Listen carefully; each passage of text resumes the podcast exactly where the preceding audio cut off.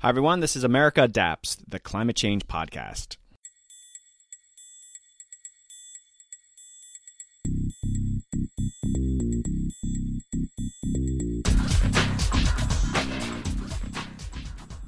Hey, adapters. Welcome back to a very special episode. I'm Doug Parsons, your host of America Adapts. In this episode, we travel to New York City to learn about urban forestry and climate adaptation. There are 30,000 acres of parkland in New York. Most of us think of playgrounds, basketball courts, and concrete, but forested parklands make up nearly a quarter of New York's parks. You'll learn the critically important role they play for all New Yorkers.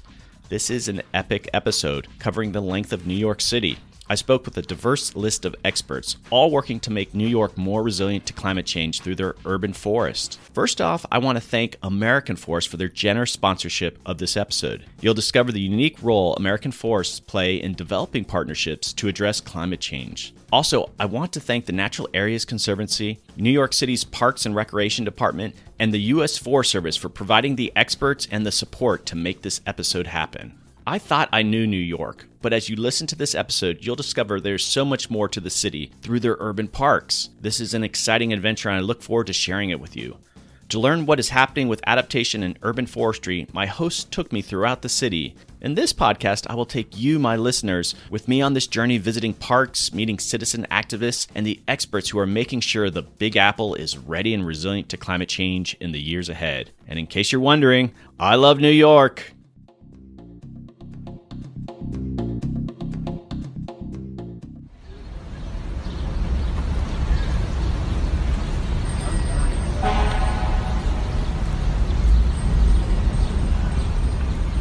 Kick off this episode, we're checking in with the heads of the three agencies that are the focus of this episode. It might get a little confusing with so many voices representing several agencies, so I'll help where I can. In this conversation, I'm talking with the U.S. Forest Service, the Natural Areas Conservancy, and the New York City Parks and Recreation Department.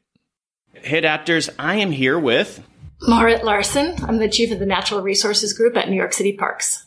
Erica Svendsen. I'm a research social scientist with the U.S. Forest Service and Sarah Charlop-Powers. I'm the co-founder and executive director of the Natural Areas Conservancy. Okay, so I've got a group here, very exciting, but we're going to be juggling a, a bunch of voices. And so I want to walk my listeners through on why you guys are here together and we're doing an urban forestry episode. But Sarah, I'm going to sort of start with you. Why am I talking to just the three of you right now?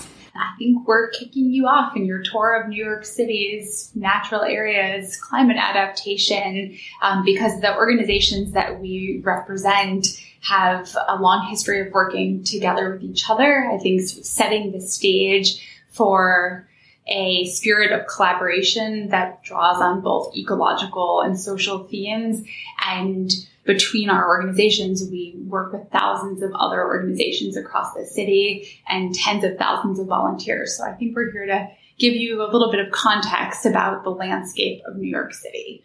Okay, so maybe let's take a little bit deeper dive. Your organization is kind of an offspring of this the collaboration between these groups, right? So our organization is a nonprofit. We're born out of a model of public-private partnership that's pretty powerful here in New York City, formed dating back to the formation of the Central Park Conservancy. There's about 50 institutions here in New York that are nonprofits, but that have formal partnership relationships with the city. Most of those organizations are responsible for providing arts programming, public programming, educational programming. Our organization is responsible for conducting science, scientific research, and then using that information to advance the management of about 20,000 acres of natural areas in the city. So we view ourselves very much as a knowledge broker between the academic world and the world of practice. Um, and so we work very closely with both of these government partners helping to reframe the conversation about what good management of natural areas looks like with an eye towards both making them highly valuable for people to use and providing high quality recreation opportunities and also thinking increasingly about how to really sustain these places ecologically both for the benefits that they provide in terms of climate protection clean air clean water but also to support biodiversity locally. Erica, Can you give some context? All right, we just heard a little bit about this collaboration, but what does your organization do? And sort of maybe let's just jump right into how is climate change adaptation making its way with this partnership? What, and again, let's just start with what your organization really does in the city. Absolutely. I'm a research scientist with the U.S. Forest Service. The Forest Service is a federal agency under the U.S. Department of Agriculture. And we set up shop, so to speak, in New York City many years ago now, working in partnership with the city's largest public landowner, New York City Parks. And the Forest Service in a place like New York City, we don't own any land, we don't regulate, but we're here to work in partnership and in collaboration with our partners. Um, we think of New York City, if you will, as this grand social ecological system. And a lot of the work that we do, the research that we put in play, we do so in, in, collaboration with practitioners, with land managers. The problems we face, the issues we are engaged in are so complex, so dynamic, so engaging that they really require multiple entities, multiple voices uh, to get the job done. So when we think about New York City and New York City's urban forest, we understand that it's really a co-production or a co-creation of many different stakeholders, of many different actors. And we kind of serve the role as well as being kind of an honest or trusted broker in that mix and engaging with our scientific knowledge, uh, but really also learning from the communities that are, are here and, and very place-based. And Mark, could you answer the same question as your organization? How does it kind of fit in here? Well, at New York City Parks, our division is uh, responsible for managing the natural areas within the park system. So we have about 12,000 acres of natural area, and those include forests, grasslands, streams, freshwater wetland, coastal wetlands, and even land underwater, our, our estuarine edge. And within the urban context, we're in some ways really well poised to have to struggle with the issues of adapting to climate change because fundamentally an urban built environment creates the kind of stressors that can be similar to those that are, we're going to experience in climate change. So flashy runoff from precipitation on the built surfaces into our streams and wetlands, uh, the heat associated with urban heat islands, all those things are going to get more extreme with climate change. So as we are tasked with managing our resource, our partnership with the Natural Areas Conservancy and with the Forest Service, it was particularly strengthened in the realm of assessing what our resource conditions are. So developing protocols to help us be able to measure what conditions are in a quantitative and sort of repeatable way, selecting metrics that are then meaningful for us to be able to use to gauge whether our management actions are effective. And we've had uh, uh, initiatives looking at uh, assessing our forest system that Natural Areas Conservancy in particular has helped with. And we'll be talking about those at, at some point uh, later, I think, in more detail. And in particular, also across our coastal marsh systems. We've been able to collect information about the baseline conditions of our salt marshes and then already start to use that data to plan for the kinds of actions we need to do to uh, protect our wetlands in the face of rising tidal waters and sea level rise.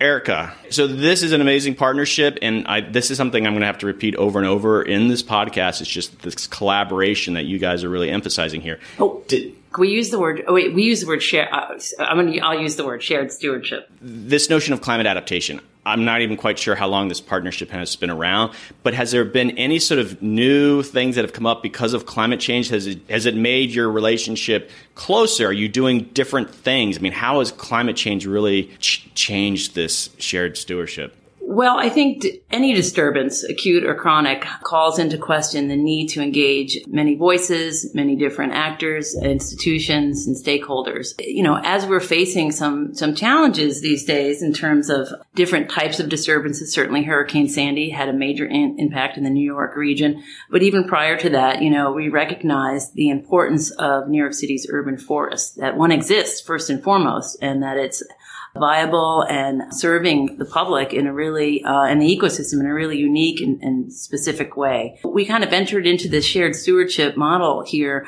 at the urban field station because we it's very practical. Partnerships aren't always the most efficient way to get things done, but they are the most effective way to get things done. Sarah, did you want to kind of add to that? Yeah, I, would like to give two specific examples of how we've shifted our focus or built on a foundation to directly address um, climate adaptation. So yes. in 2018, the New York City Department of Parks and Recreation and the NAC jointly released the first ever forest management framework for New York City. And it lays out a 25 year roadmap for managing over 7,000 acres. And it's unique because it focuses on really bringing ecological function to the forefront in terms of decision making. So thinking about our natural areas within the urban context as natural systems, prioritizing where to work and focusing those restoration efforts on bolstering what is working well in terms of adaptation. And that has included a variety of different techniques, including local sourcing of plant material, which I think we'll be chatting about later, um, we've then been able to build on that framework, which has sort of on the back end shifted everything about how we prioritize and, and track our work by creating a new tool that actually allows us to select species within ecological communities for restoration based on a series of climate predictions for New York City. So we're looking at 100 year estimates for climate change within New York City, looking at specifically at heat and drought. And we've developed several dozen unique planting palettes that are adapted to both the local ecological conditions of New York City, but also the climate stressors that we anticipate. And together, those sort of package of tools is allowing the restoration work that's done by the Parks Department to specifically anticipate and take a proactive look at changing our city's forests. So, Marit, we have three different agencies here. In my own experience is working with agencies, state, federal, non and nonprofit organizations, that they all might have a sort of a different vision of like what a climate impact might be, or what sort of modeling you might use. How how have you gone through it? Do you are you guys all on the same page of these are the impacts and this is how we're going to have to manage it? I mean, you have to get some agreement on even the basic science, and not everyone's using the same thing. How has that process unfolded with this stewardship model? Yes, Parks Department and NAC and Forest Service don't have a problem of working with different basic uh, data sets or a different understanding of the impacts. What we do have are different purviews and different uh, skill sets. So in some ways, uh, we're I think particularly complementary. We might not have we at parks as land managers who have to be very responsive to the public and might be more susceptible to sort of political pressures have the sort of one sort of our turf that we need to focus on. We benefit from uh, working with private or nonprofit organization because they have ability at the Natural Areas Conservancy to be more flexible and focus on sort of a, a mission, or as Sarah has been saying, developing tools that can help us with our work. And uh, the really research focus that Erica brings from the Forest Service uh, allows us to be able to take the expertise that she and her colleagues bring uh, that we don't aren't able to delve into as land managers. So I think it's primarily complementary in our approach to looking at climate impacts. Yeah, and we, we have a lot of conversations. You know, this whole shared stewardship model requires us to be in communication, to trust each other, to argue from time to time and debate, but in a, in a really healthy and productive way. And as you say, to advance something, you know, which is a shared common goal, which are healthy urban forests for nature's sake, but also for people. I mean, one thing I'll, I'll say to that point is that I think um, even in a city, this city where there's a lot of sophistication around a lot of these topics, I think for many New Yorkers, the idea of climate adaptation and resilience is still very narrowly defined as coastal protection. And so I think that the the sort of nuance and interdisciplinary approach that includes social resilience and resilience of a whole range of natural ecosystems within the urban context is really adding to that conversation and I think allowing us to get out in front of some issues that we're still, we have a little bit more wiggle room in terms of time to do some thoughtful planning. I think in some ways we're seeing in some of our national work that thinking about the resilience of natural forested systems within cities is some, a topic that's just gaining traction in a new way. I think there's been a big focus on street tree planting and heat equity. But I think as we think more about sort of the complexity of managing bigger forest patches within the urban context, I feel really lucky that we're we've given ourselves a little bit of a chance to do, make an early investment in some of those topics. One other thing we've sort of touched on this, but just to say about the group dynamic is that in some ways I think we've done a lot of work looking at the way cities across the US are approaching the management of urban natural areas, both when we were writing the business plan for this organization and then last year we conducted a survey of 125 organizations across over 100 US cities looking at their approach to management of natural areas. And I I think this is a little bit subtle, but in some ways, I think the nature of this collaboration is its own form of resilience. It's mm. it's putting a series of otherwise sort of competing interests together in a way that really bolsters the impacts. So just as an example, you know, we worked together last year to develop or over several years released last year this framework the agency adopted that framework, but then the mayor's office didn't fund it. So then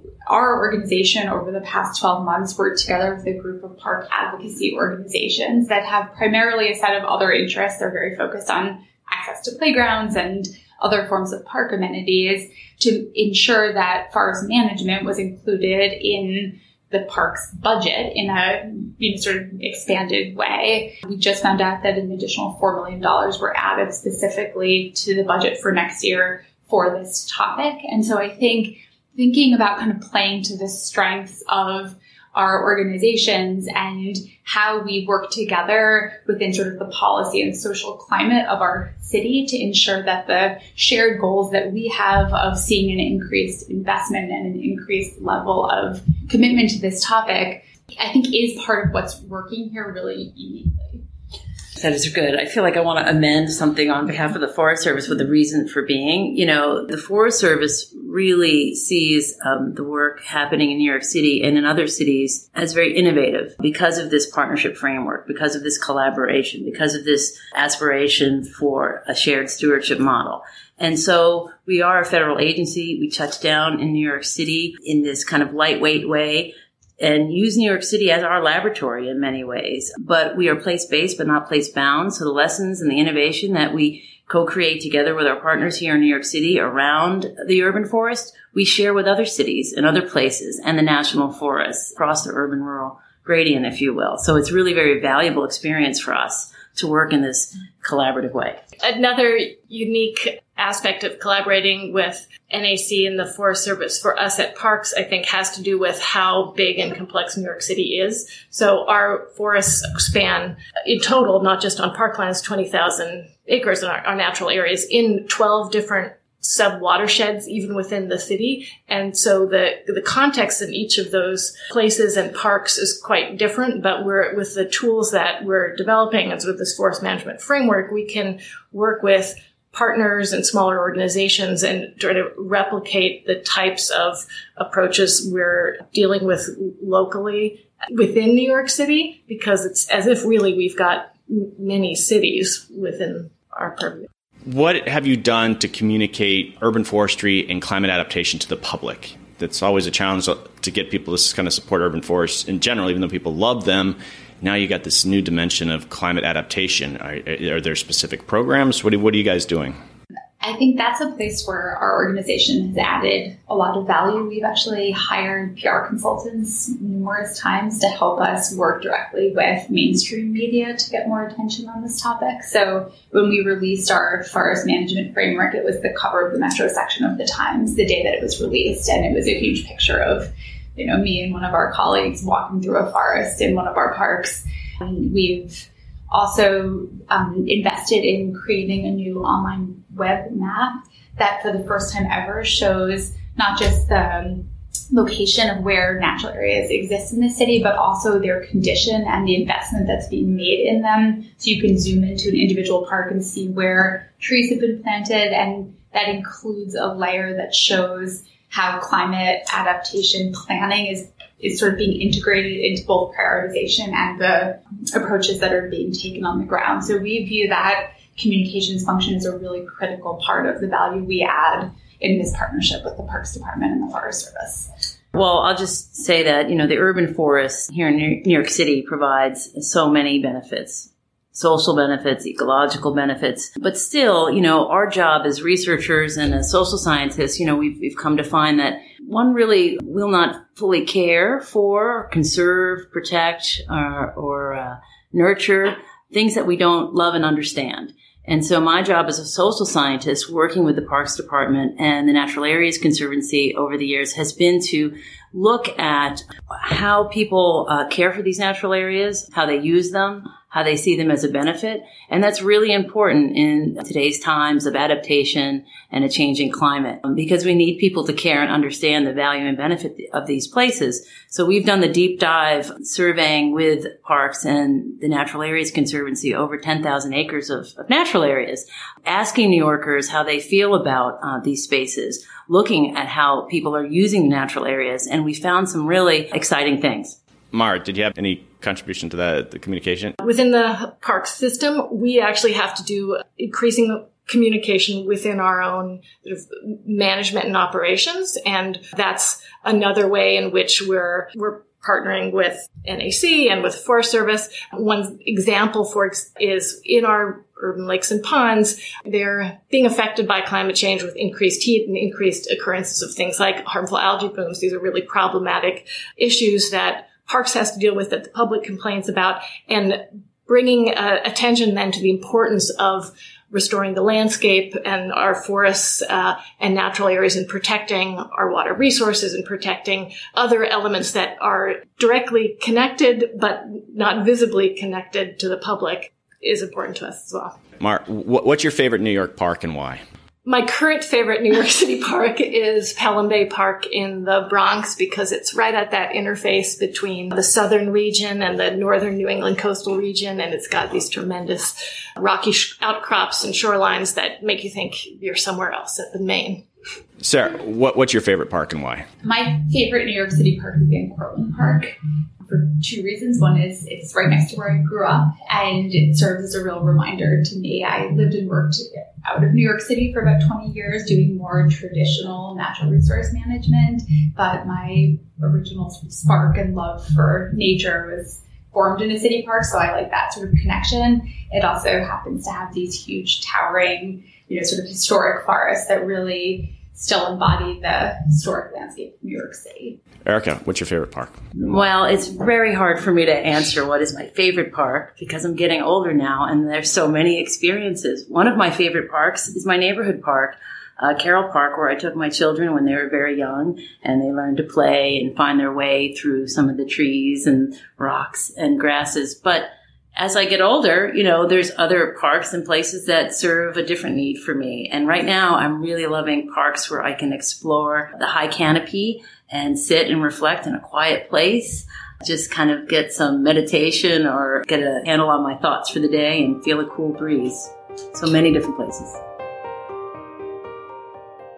Before we meet the rest of the New York team, I wanted to check in with Jad Daley, CEO and President of American Forest, to give us some broader context of the importance of urban forest. Hey adapters, I am back and I am with Jad Daley, President and CEO of American Forest. Hey Jad.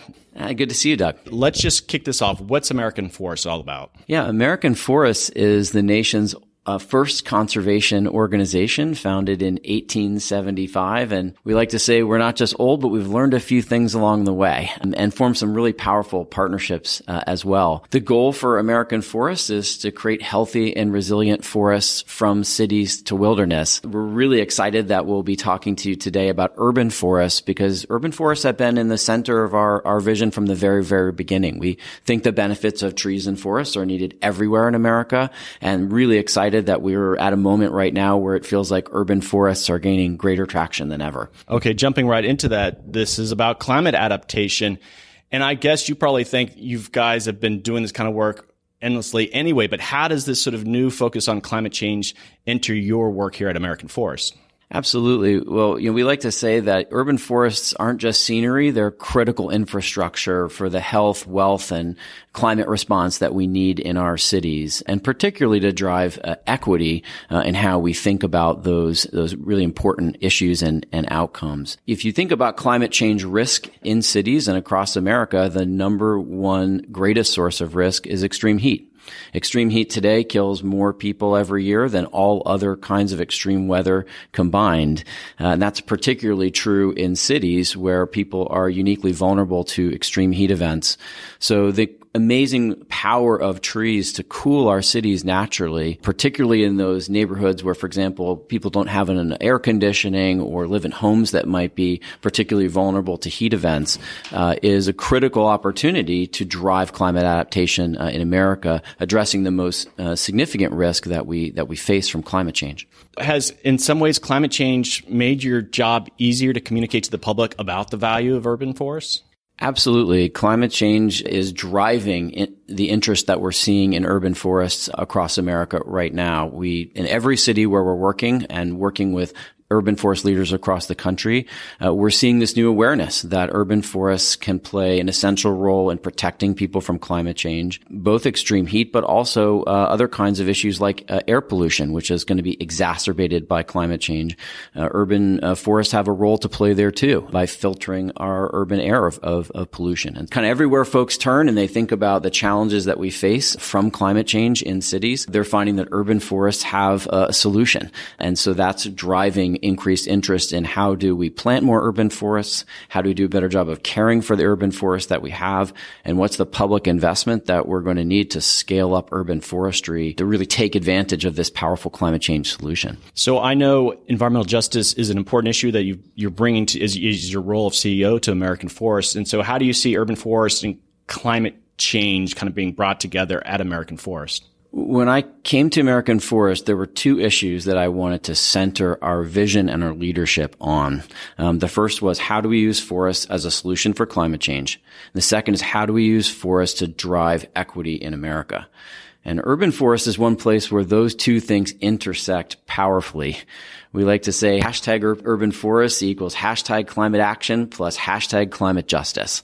There are few things that we can do that have such a powerful double play impact on slowing climate change, but also protecting people uh, from climate change. And when you think about that climate protection in the context of cities, the parts of our cities that lack tree canopy cover, are at greater risk of from climate change from from extreme heat due to urban heat islands. The fact that lack of tree canopy cover contributes to an oven-like effect when uh, extreme heat hits pavement and other built materials and starts literally cooking neighborhoods uh, with the urban heat island effect creating more tree cover in those tree gap areas, uh, a vision that we call creating tree equity is a powerful way to make sure that we cool those neighborhoods that are most vulnerable to climate change and particularly to extreme heat. If I show you a tree canopy map of virtually any city in America, I'm also showing you a map of income and in many cases showing you a map of race in ways that transcend income.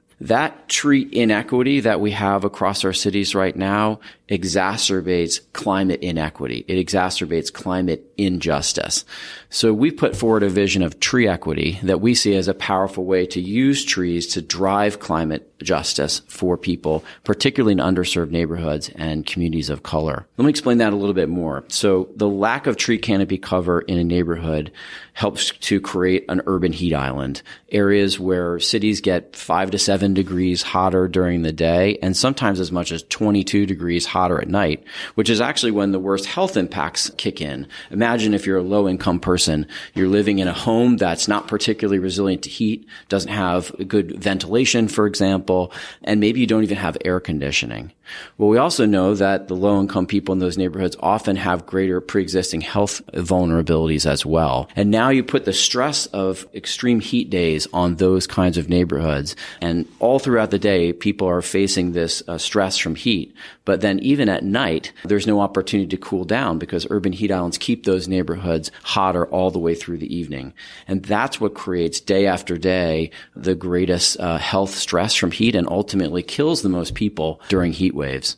So if we can create tree equity, if we can bring the power of tree cover to cool those neighborhoods that are most vulnerable, where people have these underlying vulnerabilities to things like extreme heat, we can help to address climate adaptation, to drive climate adaptation for the people who need it the most. But I think it's, it's really important to note that this is a moment where city leaders and policymakers across the country and citizens are all looking for things that we can do that will protect us from climate change, but will also slow climate change, that will take away the underlying problem. Urban forests are uniquely powerful in this regard. They cool our neighborhoods. In fact, we did one study in Dallas that found that fully implementing urban forests along with using cooling surfaces could reduce mortality by 22%. So we know urban forests are an are a powerfully effective way to protect people from climate change. But here's the part that most people don't know. Urban forests capture almost 20% of the carbon emissions that are absorbed in our forests here in the U.S. every single year. Let me repeat that. 20% of the carbon captured in U.S. forests every single year is actually being captured in urban forests. So a critical component of our U.S. forest carbon sink is actually trees in cities. And so creating more trees in cities and creating healthier trees in cities is going to play an important role in reducing carbon emissions through the power of sequestration. But there's an even greater benefit of urban forests to slow climate change, which is their role in cooling our cities and reducing energy use. 5 to 10% of all the energy use in cities during these peak hot weather periods is, is because of urban heat islands. It's because of that unnatural heating effect that I spoke of uh, earlier. Research from the U.S. Forest Service has found that our trees in cities already today reduce energy use by 7.2%. If we create more urban forests and more robust urban forests, they can help us tackle that extra energy use associated with urban heat islands, and they can drive even greater energy savings and therefore even greater carbon emissions reductions. What can you tell me about American Forest and how is New York City a role model in this area of urban forestry and climate adaptation? And what are your experiences in your relationship with New York?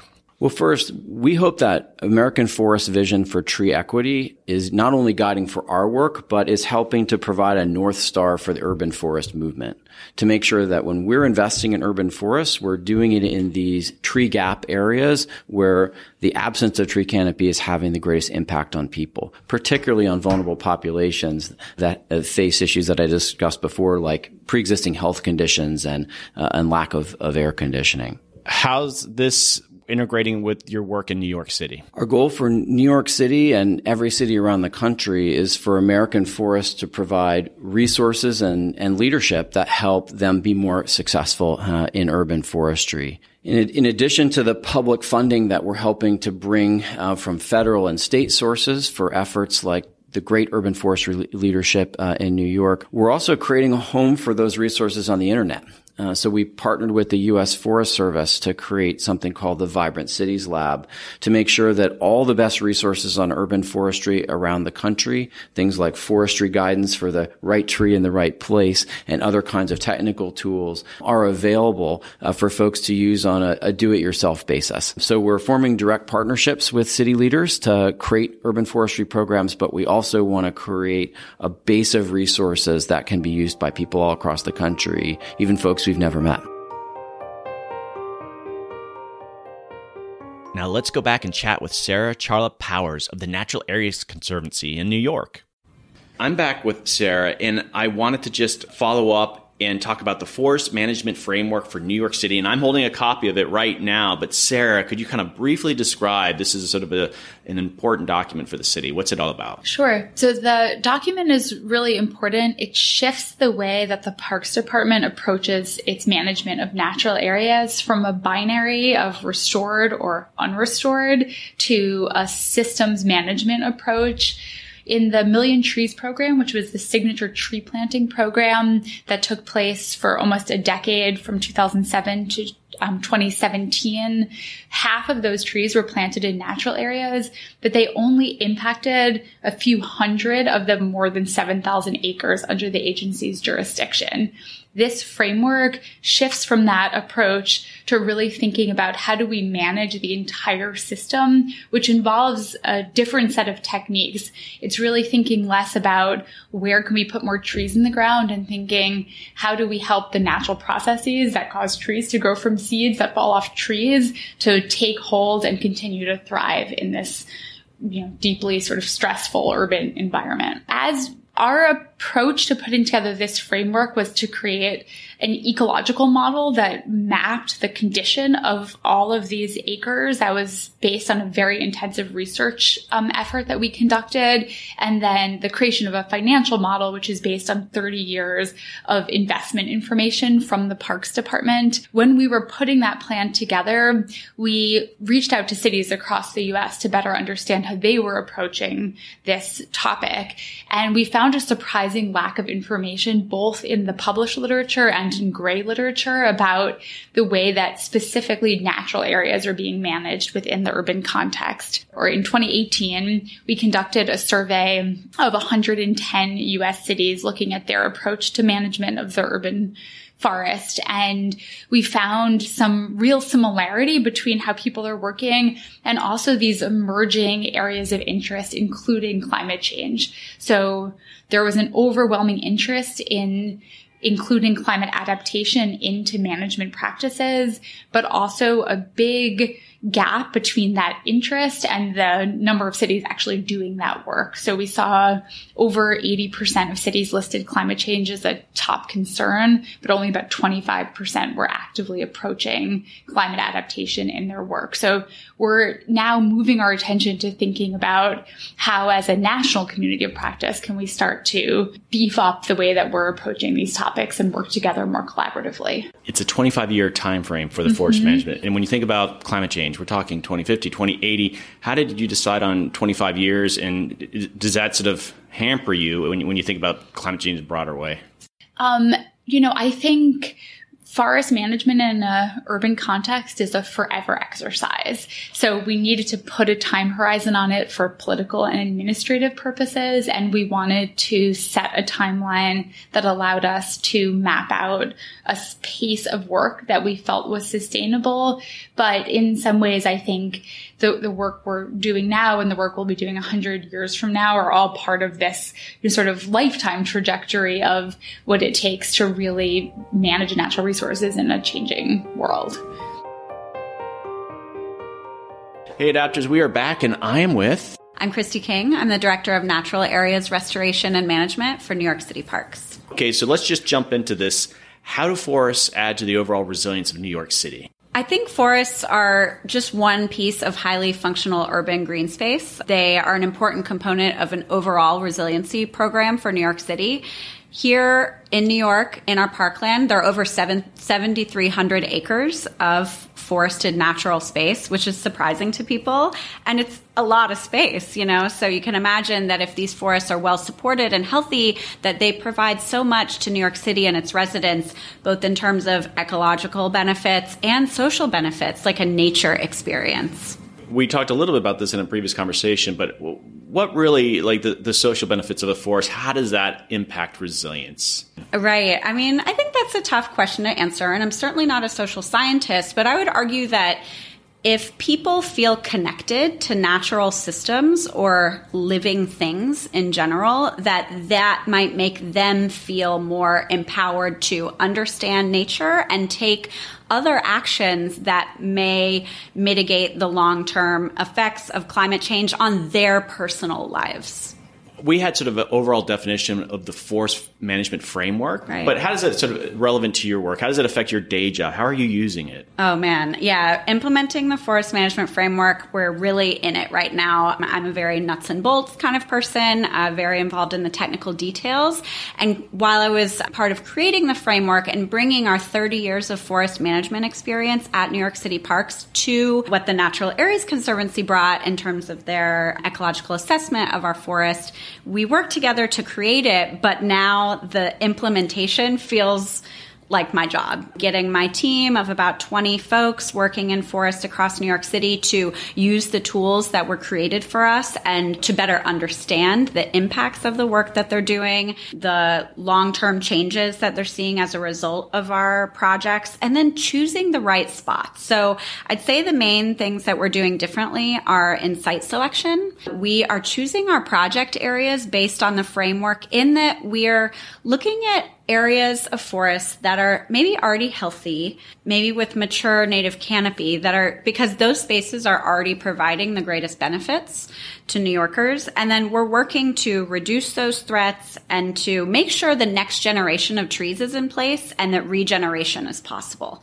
So our work to, you know, in short, remove invasive species, remove debris, manage trails, protect against deer herbivory, we're targeting places now that are a bit different than where we've worked in the past and are, we think, maybe a lower level of intervention will result in a greater benefit and a larger number of acres improved as a result of our work. So I did a little research on you and I came across an interview that you did and I'm going to read a quote here and I want you to just sort of elaborate on what you're saying here.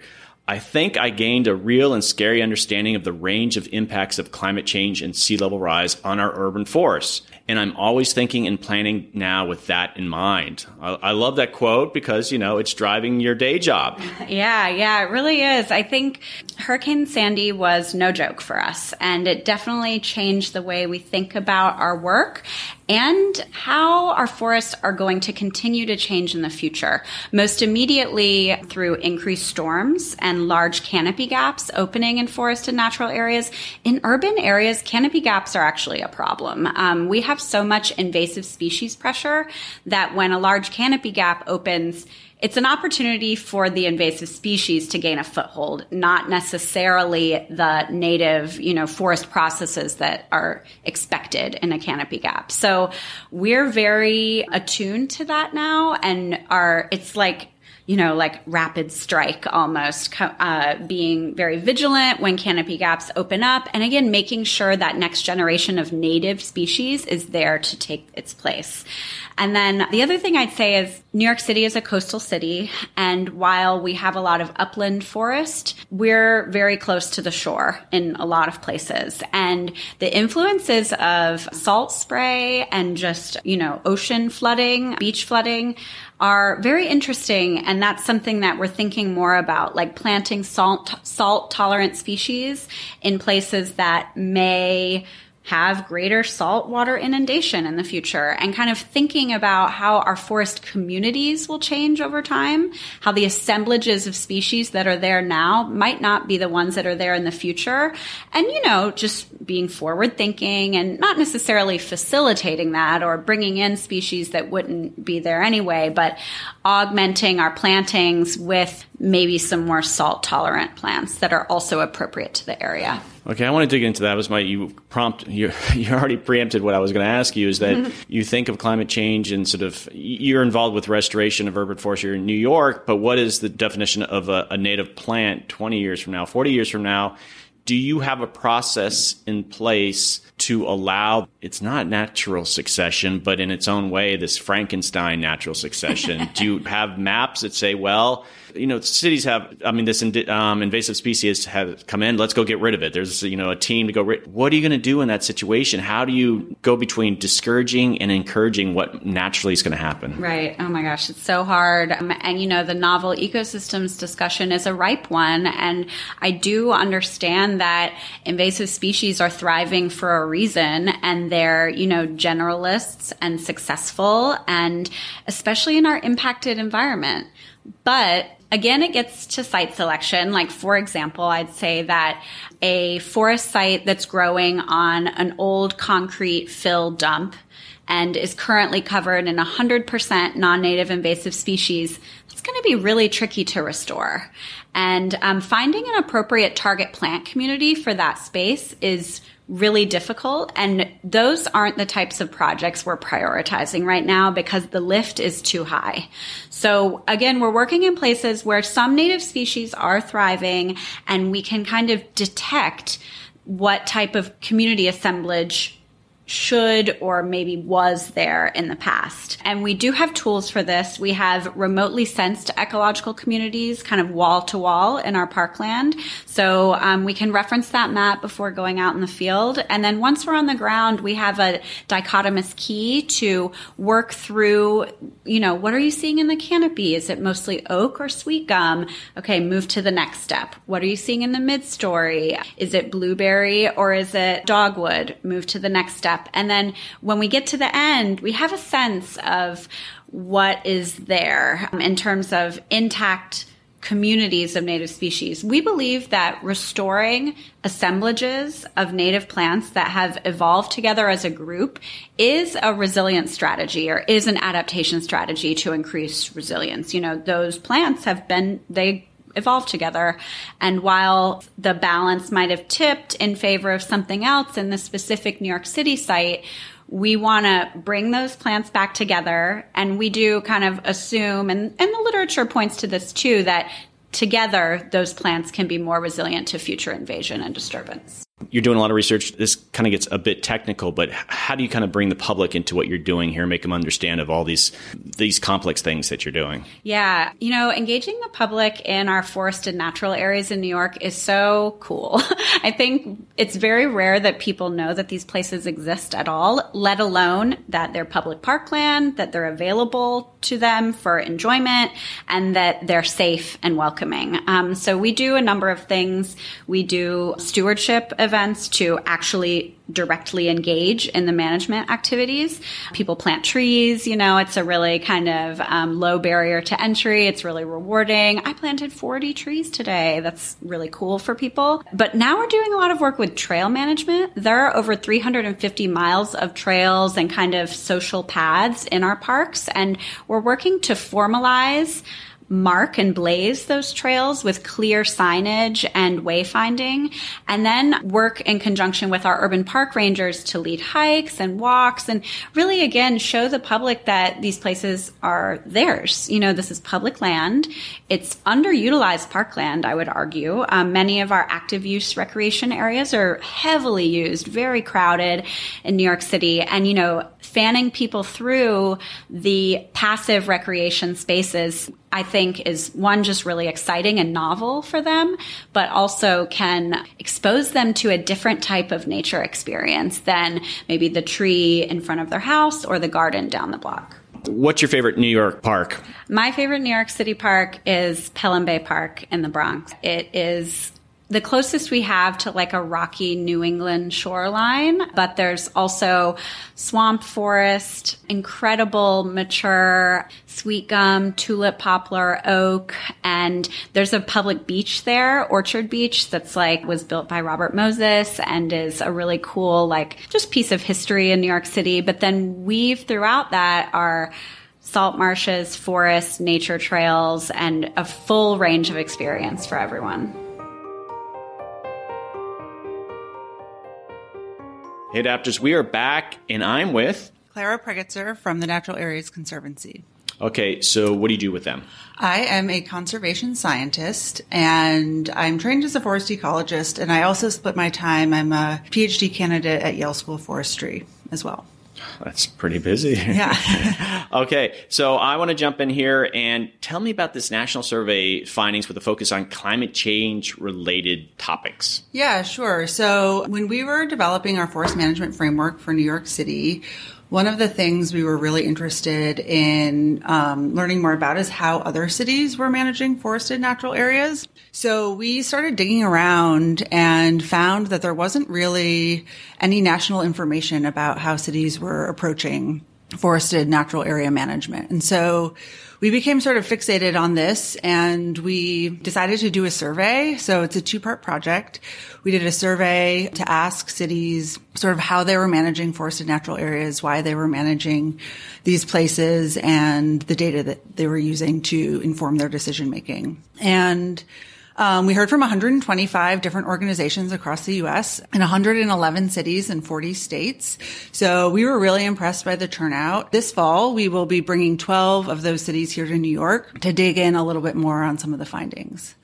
Climate related, I would say we found that um, less than half of the cities had climate projection data that they were using to inform their decision making. And so, although I think 68% said climate change was a really important factor and challenge in their decision making, they might not have the tools or the information to really apply sort of science based decision making. And so I think there's a real opportunity to potentially think a little bit more about how climate change impacts are happening specifically in cities. And so there's all of these other sort of co-occurring stressors that are happening in cities, invasive species, fragmentation, increased frequency of storms and weather events. And so cities are really interested in trying to figure out how to manage forests for these the changing climate, but I think a lot of the data that's available is really regional or statewide and specifically for forest doesn't really touch down on a lot of these forested natural areas. And that's really what we found in New York City too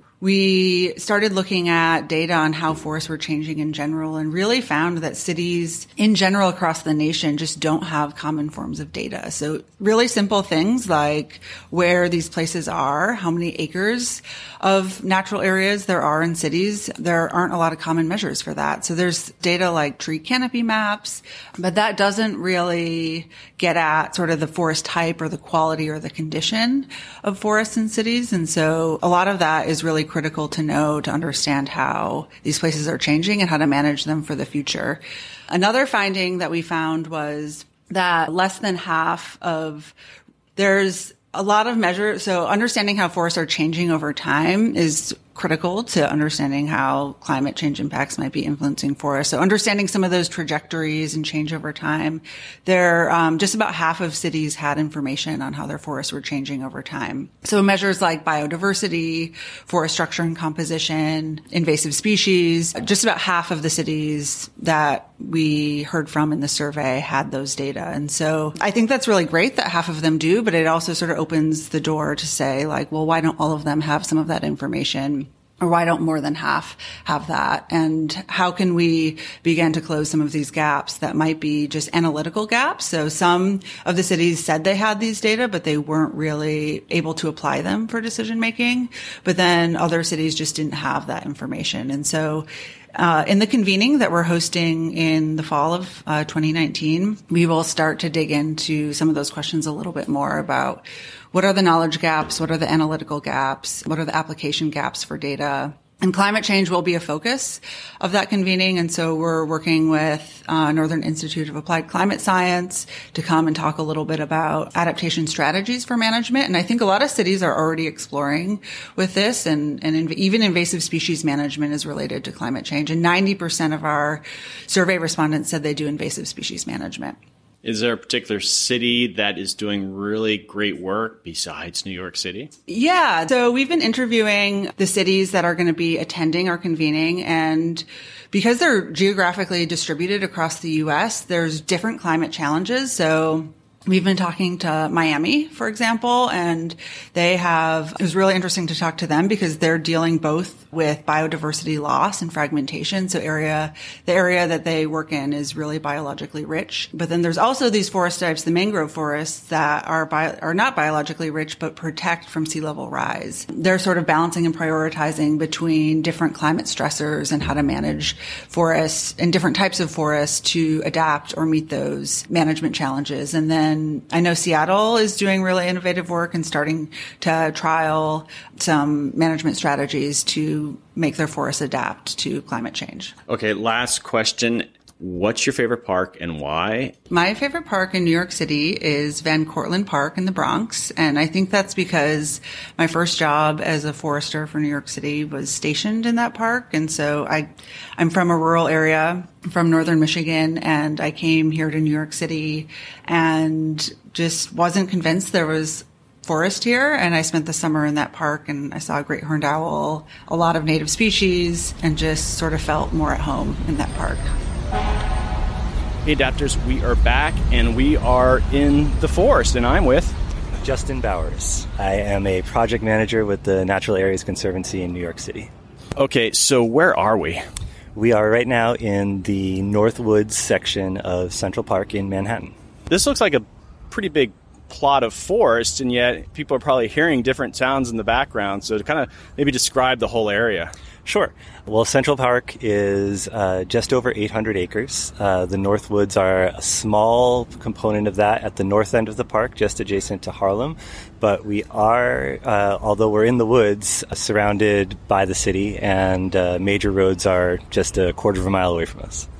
I was told about these palettes, these climate adaptation palettes that you guys are working with. Get a lot more background on that. Sure, certainly. So I'll say first that um, the forestry depart the forestry restoration team at New York City Parks has already a really robust system for choosing what they plant in restoration sites in place. But we've been working for the past two years on grant to um, adjust planting palettes for urban forest restoration sites to focus more on planting species that are predicted to be resilient to future climate conditions. And what would be some of the species? Are like, are you focusing on just several? I mean, how, how diverse does it get? It's quite diverse. Uh, so we had a few different uh, sort of base data sources that we used to get this project going. One of them was an ecological assessment that was one of the Natural Area Conservancy's first major programs. Um, this was a program where we conducted research in over 1,200 10 meter plots throughout all the natural areas in New York City's uh, parks and collected data about species composition, species abundance, what species are present in the overstory, the midstory, the understory, what kind of woody debris or leaf litter was present, what kind of soil characteristics. So we put together a really massive and complete data set uh, to give a better idea of what was present in New York City's forests. And so that was one of the things that we were able to draw on for this work. That work was then using the data from the ecological assessment. We worked with the New York State Department of Environmental Conservation. They have a group called the New York Natural Heritage Program.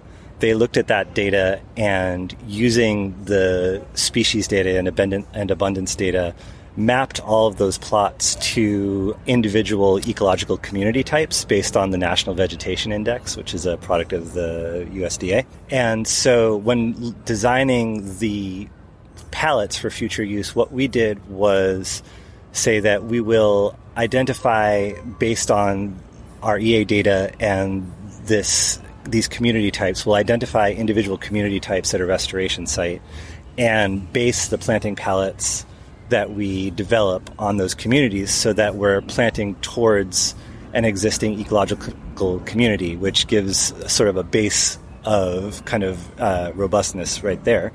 Uh, the other thing that we used as our data source was the U.S. Forest Service Climate Change Tree Atlas, which is a free data set available online and is comprised of over 100 tree species that have modeling data partially based on climate change models and trees' predicted response to that, and partially based on trees' response to various disturbance factors uh, like increased drought, increased heat, uh, more prevalence of disease and invasive species.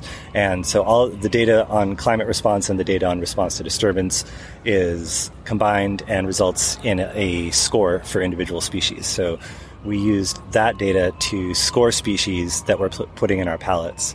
So in the end, we have a series of planting palettes that are based on existing ecological communities comprised of species that are native to New York City and then organized based on their predicted resilience to future climate change. Um, in the, in the back, we're new, no, but no, here we are in New York City. You can hear in the background. There seems like a lot of information to inform management decisions, but there's all mm-hmm. this parkland in New York. Mm-hmm. Realistically, are you taking that information and through the funding and the ability to do what those assessments are telling you? Are how much progress are you making? Is it just a park by park basis? We're making great progress. We're very fortunate uh, as an organization to be a public private partnership with the New York City Parks Department. So the forestry restoration team in New York City Parks worked with us while we were developing these new palettes and they, as the single largest restoration practitioner in the city, agreed to adapt our recommendations. So, moving forward, all the restoration projects that the forestry restoration team works on will incorporate these palettes into them. The, I think, probably the sing- a challenging aspect of that is that not all native species propagate easily uh, in a nursery setting. So there, down the line, I would imagine could be some sourcing issues. But we also have the advantage of the Greenbelt Native Plant Center, that is a New York City Parks nursery that propagates native plants on Staten Island and collects seeds from native species and, and genealogically native species throughout the city to propagate and then resell. Okay, so what is this first tool that I'm hearing about? Uh, so, FIRST stands for Forest Identification and Restoration Selection Tool, uh, and it's something that we built as part of our project to develop planting palettes. And what it is, is basically a selection tool that you can use in the early stages of planning your restoration. So ideally, you would be in the site that you're planning to restore or have collected data on the species present in that site. And what you do is you run through this tool, which is a dichotomous key. Uh, it's a selection of A B choices starting from very broad choices like are you working in a terrestrial area or a wetland palustrine area? And then becoming gradually more specific. Are you in a native forest or a successional forest? Are you dealing with deciduous species mainly or evergreen species? Then it gets into specific species and then it gets in a little bit to specific assemblages and dominant species. And in the end what it arrives at is identifying the kind of forest community that you've got around you and that's, again, data that came from our ecological assessment. The next step there is it then leads you to a planting palette based on our grant uh, that is comprised of native species that are predicted to be resilient to climate change that you could plant in the site that you're standing in. Okay, I'm going to use that, but also if you're on the bus and you're talking to someone, they say, What is this first thing all about? Yeah. You got 20, 30 seconds. How do you describe it? It is a tool for identifying the kind of forest community that you are either looking at or planning to do work in, and then choosing a palette of trees and shrubs to plant there for restoration purposes. That's pretty good. Pretty good. okay, question I'm asking everyone What's your favorite park and why? My favorite park and why? Can I give more than one answer? No. No. Okay. All right. Uh, my favorite park in the city is Inwood Hill Park, which is at the very northern tip of Manhattan. Uh, it has a 133 acre natural area. It has some of the oldest forest in the city with a really beautiful grove of uh, tulip poplar and mature oak uh, that's really beautiful. And it has the Hudson River on the west side of it, the Harlem River on the north side of it. It's got uh, some great natural history. There are Native American caves there. There was a Revolutionary War fort there.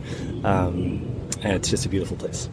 I hope you enjoyed that visit to Central Park. Now let's check in with Dr. Erica Svendsen of the U.S. Forest Service. Okay, Erica, so what are the social benefits of natural areas?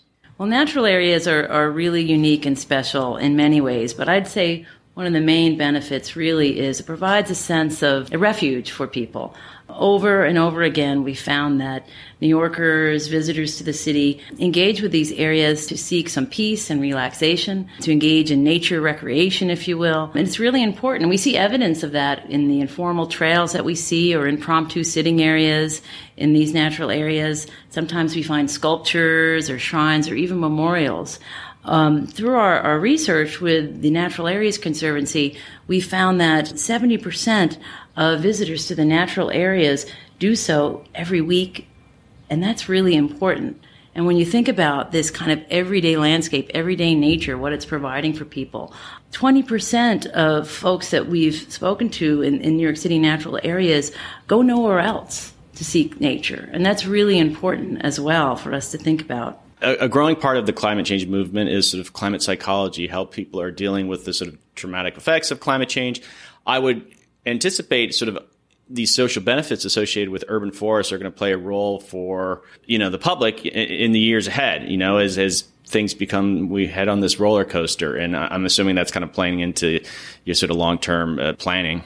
Right. Well, the natural areas, in addition to providing this refuge or kind of this uh, everyday landscape, everyday nature for people to engage and relax, they're, they're also social places.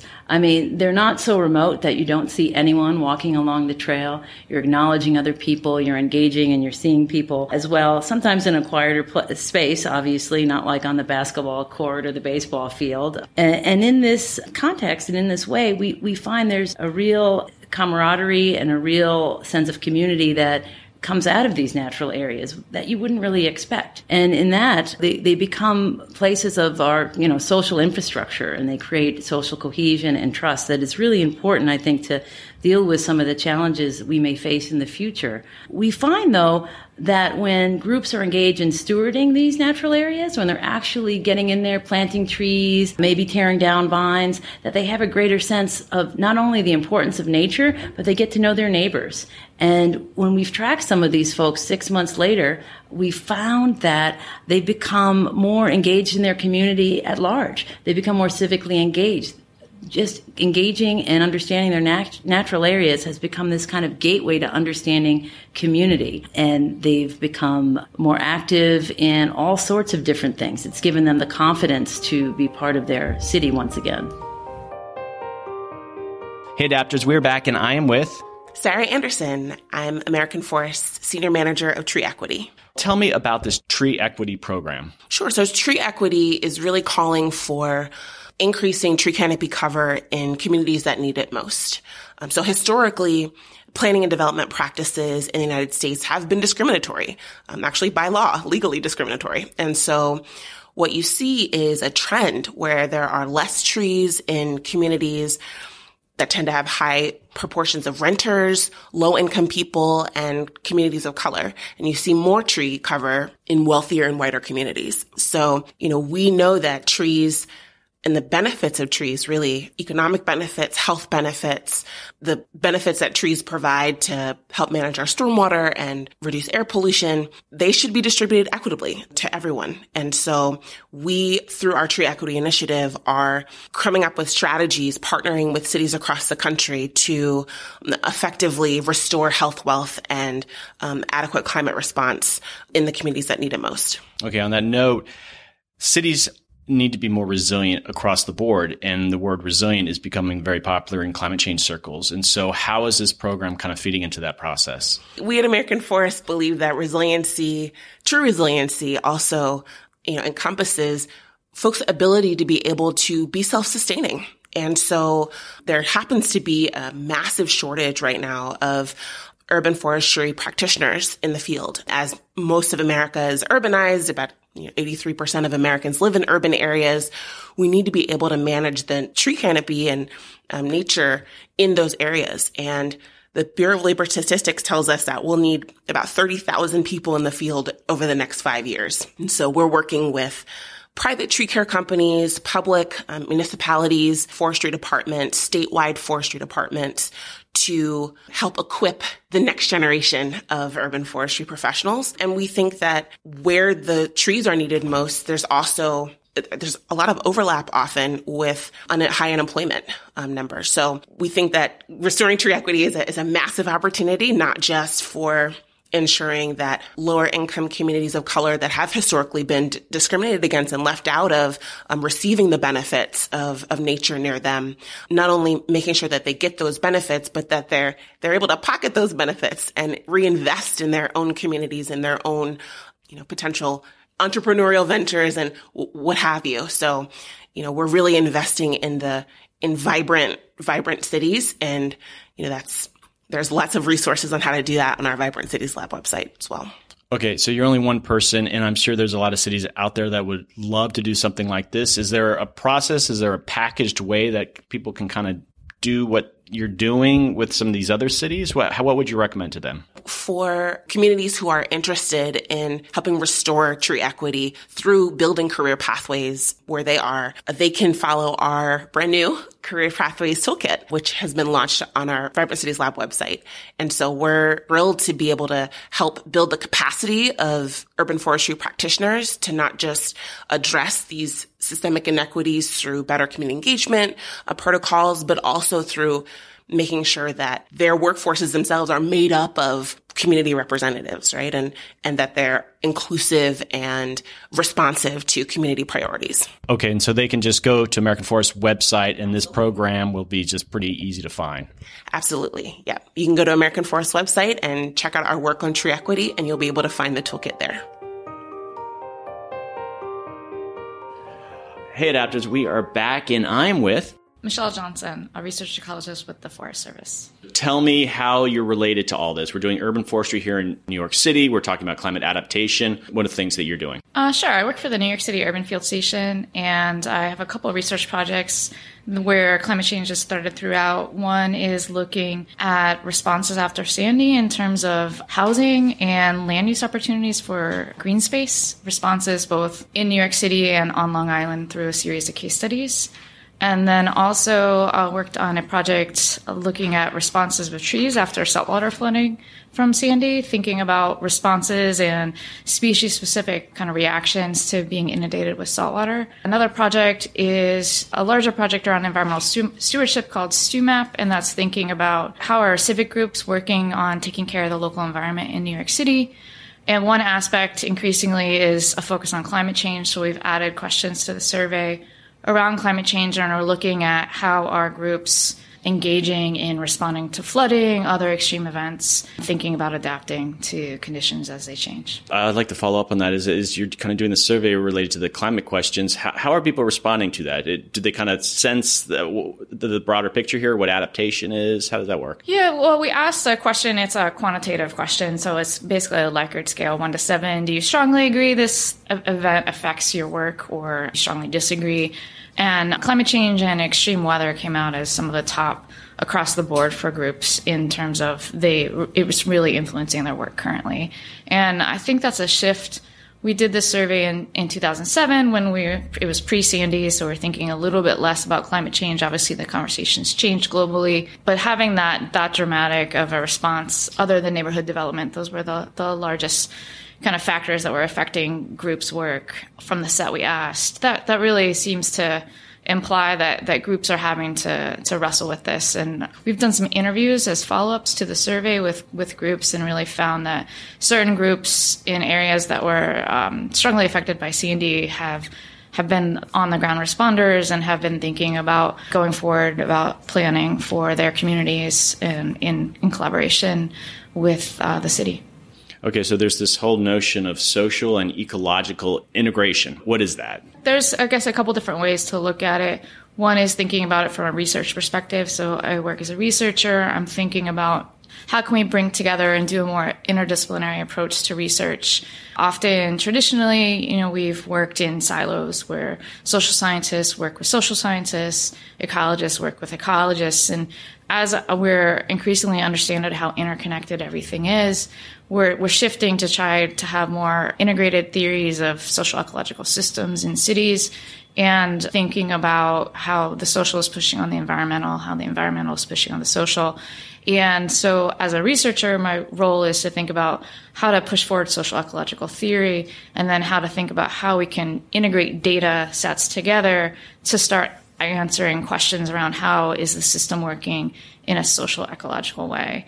That's kind of from a research perspective. Also, you can think about as we're making policy or, or thinking about decision making, that increasingly with the rise of sustainability and resilience, we're starting to think about not just ecological sustainability or ecological resilience, but also social resilience, social sustainability, economic sustainability, and how to manage and consider the trade offs between these um, from a decision making standpoint is also something where the social and the ecological are starting to be integrated that's all very complicated in, in a lot of ways. But how does that sort of manifest itself that you are just at a park? How does that kind of research, that kind of work that you're doing, you're on the ground, and what does it really mean for an urban forest? Um, well, let's think about how you might want to manage uh, a forest. And so I, I approach it more as a researcher than a manager, but we know that managers are interested in what's the best way to, you know, manage this forest, both from an ecological benefit perspective, but also from how people are using those parks. And so there are right now often i'd say like it's it's difficult to put those things together if we know that that this is ecologically valuable are people using it? Well, we might not know, or we might not understand all the relationships between the ecological health of the place as well as the the social use and social meaning of the place. And so we had a project a few years ago where we worked with the Natural Areas Conservancy and New York City Parks to engage both in a social assessment of how people are using parks, the meaning they, they give to these places, and then also an ecological assessment looking at the structure, the composition, and the condition of the forest, as well as wetlands and salt, salt marshes. And we've kind of tried to look at how do we pull those data sets together and think about what is what are these relationships and we found they're really tricky um, which is not surprising they're, the the data are there you know there's a lot of relationships going on there and it's led us to start asking newer more detailed questions and analyze start coming up with new questions and ways of analyzing collecting new data to, to really try to think through this question of how can we be both managing places for the ecological benefit and for the social benefit. Considering there are a lot of people that live here in new york city and yet at the same time there are valuable forests from an ecological perspective here people place a certain value. An ecosystem service is, you know, evaluation, and you please correct my definition uh, of, of, an urban forest has a lot of different value, and you can actually put a dollar value. In some ways, as you move forward with climate change, you think of these urban forests 20 years, 30 years, 50 years, they might have even more value than we can even begin to comprehend and talk about some of these social and ecological reasons. Uh, oh, could you just kind of make maybe make some predictions and just what they're, they're I can only guess their value is only going to increase that's a kind of a, a complicated thing to answer. The the ecosystem services kind of a, approach to thinking about what are the services that ecosystems provide to people and how does that relate to human health and well-being right now what happens is there are certain services that are easy to measure and there's others that are challenging and so what happens when we value them both from a a relative value, like is this more important than than something else, or converting things into a monetary valuation so that we can actually put them on kind of a equal playing field, compare apples to apples. In both cases, if you if you don't have the ability to measure an ecosystem service, it doesn't get it doesn't currently enter into the equation. It doesn't get valued in the decision making, and so that's a a tricky thing in that how to think about making decisions about a place that that has a value if you're not considering all of its values. So there are some methods that are being developed right now in in thinking about how can we understand more the suite of values people might hold about place and what what are those and and so they're not so much uh, going to be let's do a, a monetary valuation of the services, but rather have a discussion with a set of stakeholders or with the public about what does this place mean to you? Here's some services it provides. Are there other things it's valuable at doing as well, such as providing um, cultural ecosystem services like the ability to go out and be in solitude and experience nature, things like spiritual values or being able to socialize with your friends outdoors rather than just in your apartment. So there's there's a lot of values there that are challenging to um, put a dollar value on, and yet they're actually some of the most critical ones in terms of if we think the urban forests are surrounded by a lot of people and who's using the forest and who's experiencing the forests. It, as our cities grow, there's going to be more demands put on those places, and those social values are going to become um, even more critical. What's your favorite park and why? I have two favorite parks. My favorite park near where I live is Astoria Park, but it is a landscape park. It doesn't have a natural forest, so it doesn't have that kind of nature experience. But it's where I go every day, and that's why I love it. Other favorite park in New York City is Inwood Hill Park because you can be in the forest in the city, and I love that. Adapters, we are back, and I am with. Hi, my name is Lauren Smalls-Mantey. I'm the Heat Resilience Coordinator for the Cool Neighborhoods NYC initiative in New York City. Tell me about this Cool Neighborhoods program. So the Cool Neighborhoods program really was birthed out of the One NYC uh, plan initiative, mainly the resiliency portion. And what makes the Cool Neighborhoods initiative so special is that it it's a multi-agency initiative. So they formed the, the Cool Neighborhoods NYC initiative to address some of those issues, especially the heat vulnerable populations in the city. We haven't really dug into it yet. What really is the heat issue in a place like New York City? What does that mean in context of climate change? And I mean, it sounds obvious, but tell us why you have to worry about it. Extreme heat stress is one of the lead, leading causes of weather related deaths in the entire U.S. in general. So in New York City, every year we have about 450 emergency visit heat related visits. And to that, about 115 heat related uh, deaths. So it is a pretty big issue in New York City, but it hasn't garnered a lot of attention. So we're hoping to address that issue about 10, 15 years ago, Paris had a massive heat wave, and I think upwards of 15,000 people died. Did this? Did New York City look at that event and kind of learn from that? At that time we didn't have this effort or initiative created, but um, the New York City agencies were well aware of that, and we have taken some lessons learned from the Paris or other incidents um, around the world, and trying to formulate it in, into our adaptation and mitigation strategies that we have for the Cool Neighborhoods program. Different from other programs, it's a comprehensive program where it has both the adaptation and mitigation side. Adaptation meaning the social programs that are involved in Be a Buddy system, where we try to partner people with either home health aides or other, or se- our seniors with um, other people during heat related events so they can have someone who can check on them, make sure they're okay. And our mitigation measures, which includes the planting of the trees and looking at the effects of trees or vegetation on heat. I'm curious if this comes up quite a bit, but in, in regards to environmental justice and equity and climate justice, the urban forest is this sort of a strategy to try to address those larger issues is and this cool neighborhoods program seems like an, an, example is that part of those conversations yes it's, it's one of the main focus actually of some of the cool neighborhood strategies. In, a couple years ago, the Department of Health developed a heat vulnerability index, and this is um, you can see that there's spatial differences throughout the different neighborhoods in New York City. So a lot of the measures that are taken through the program, such as the block street, street tree planting or the creation of the social programs such as Be a Buddy and Home Health Aides, are targeted in those heat vulnerable neighborhoods where the people are at risk.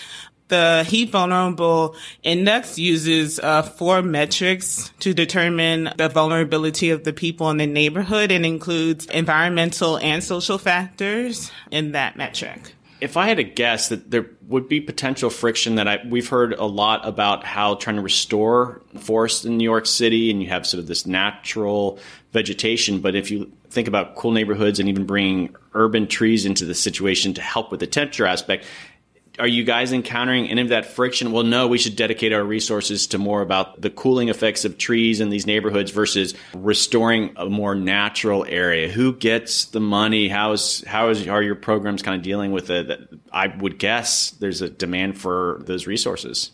Yes, there is a push and pull, give and take, or or balance that needs to be struck between the two. I think um, New York City as a whole has a very large history with tree planting in the city, um, and they tried a number of ways to go about planting these trees. So specifically, the Cool Neighborhoods Initiative money for street tree planting is going towards um, targeted efforts in the heat vulnerable neighborhoods and they are doing it on a block scale. This seems like one of the programs that allows you to interface with the public a bit more maybe than some of the other programs within urban forestry in New York. How is the public responding to it? Are you t- talking with people on sort of a neighborhood by neighborhood basis? Specifically, my role in this program is to do the research component. So looking at the effects of trees on heat. So I go out and measure air temperature, indoor and outdoor, and we're also doing other energy and modeling campaigns. So while I'm outside, you know, I, um, either measuring or putting up the sensors or taking down the sensors, I do interact with a lot of people. And I've also been doing this heat mitigative work in New York City for about five years. So I would say they're varying responses. So is there a situation uh, to where this, to this effort? okay, give me an example of where you're talking to someone in a neighborhood, and does the issue of climate change come up? Have you had that conversation? Most definitely. So give me an interesting one. A lot of times people first approach me and ask me, Oh, what are you doing? How is this affecting my neighborhood? So it's good that they show interest in what's going on, what's being put in their neighborhoods. And then we have a general discussion. Once I tell them, Oh, this is an air temperature sensor, they go and ask, okay, what is, why is the city measuring my air temperature? So then I'm able to explain, oh, you know, the air temperature in urban environments are usually warmer than rural environments. And we're trying to see ways in which vegetation can mitigate the air temperature in your neighborhood. What's your favorite park in New York and why? So my favorite park is Alley Pond Park. It's located in Queens, New York. Um, I did a lot of research in Alley Pond Park, had a lot of interesting experiences, but it's the park where I received um, the most um, neighborhood feedback about what we were doing, what we were measuring, how it's affecting the them in their neighborhood. So it's you you hear very interesting stories about the history of New York and um, how their park is servicing them. It's and that's what we're all about: how to serve the citizens of New York. Hey, adapters, we are back, and I am with Heather Liljengren from the Greenbelt Native Plant Center. I am the supervising seed collector and field taxonomist. What's sort of your role here in the urban forestry and climate adaptation? We have a very unique position within the Parks Department, provide plants for restoration throughout the five boroughs. And all those plants that we provide are from wild, local collected seed. And what's so important about that is that all the seed holds the genetic adaptations that these plants have made throughout the years to be able to survive in such a harsh, fragmented urban environment. Okay, so there's this genetic aspect of, of the seeds making this area more resilient. But so climate change represents potential change. Dig a little bit deeper on that. How does that genetic stock really kind of help with that? How, how is planting those native species and having that seed stock help uh, make it more resilient? Well, I think cities are a good indicator of what the future holds for a lot of our habitats and ecosystems. There's a lot of pressure put on our natural ecosystems here within the city limits. The heat island effect, the pollution, all of these factors that contribute to the stress on these plants.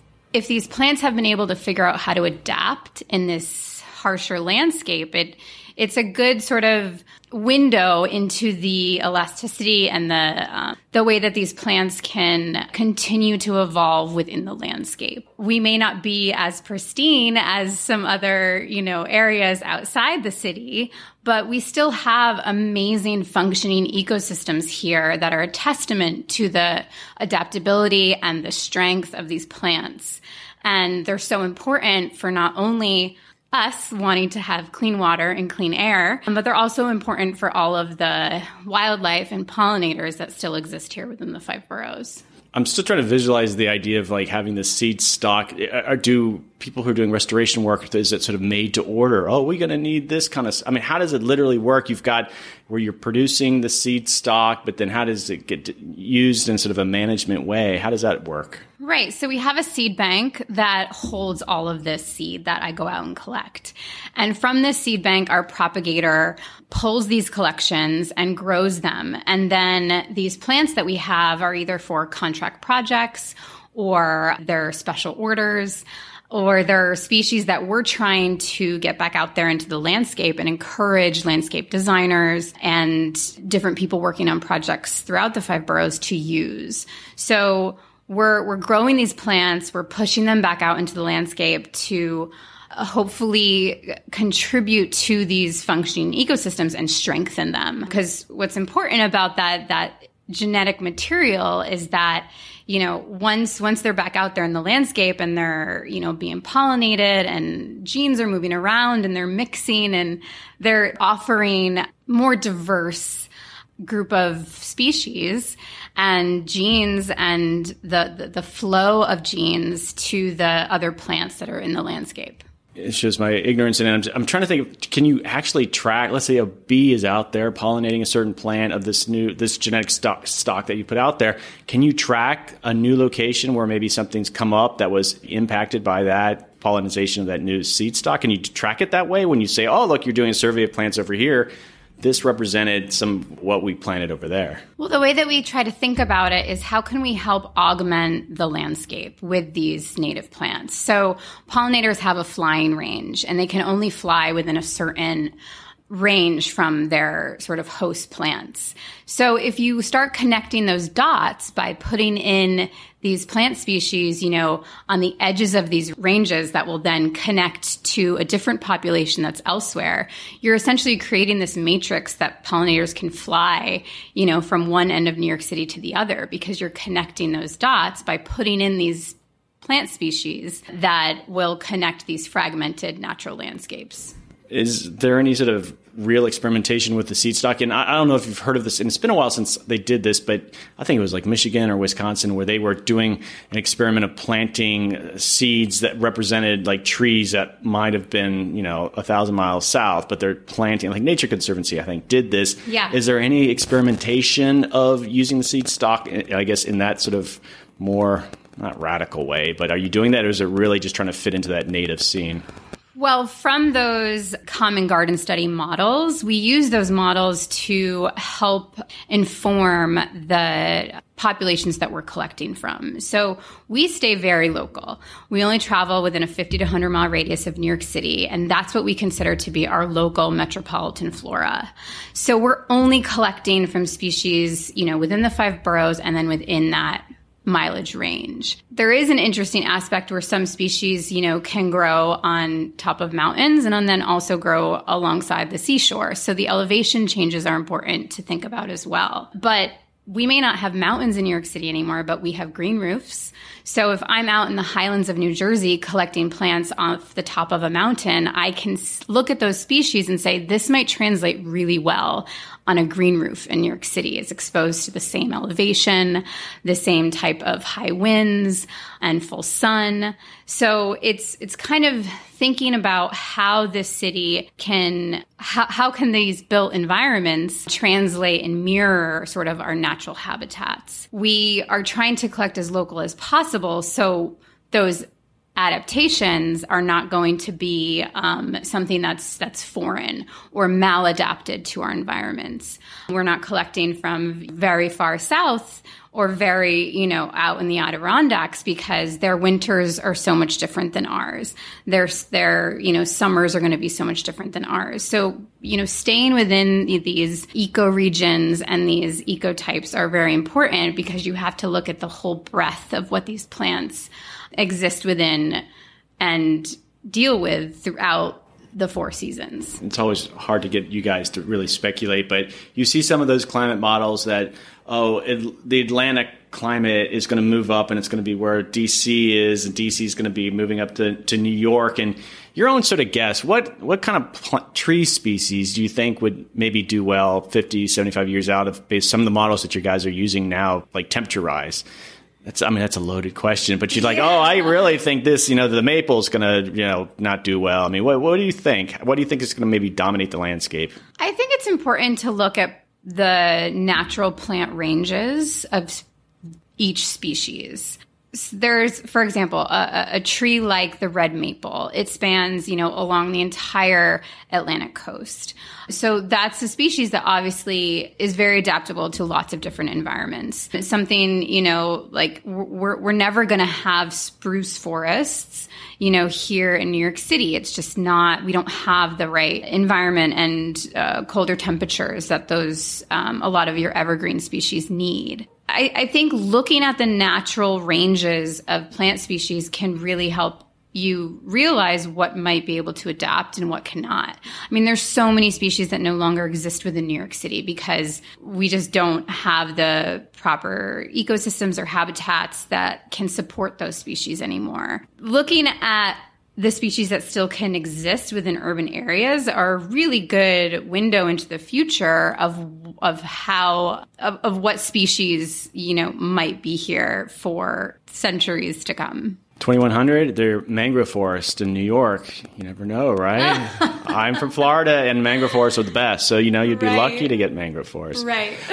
What's your favorite park and why my favorite park in New York is part of Pelham Bay Park. It's a section called Hunter Island. You can hike along the coastline of this island that is no longer an island. It was connected back to land by Robert Moses.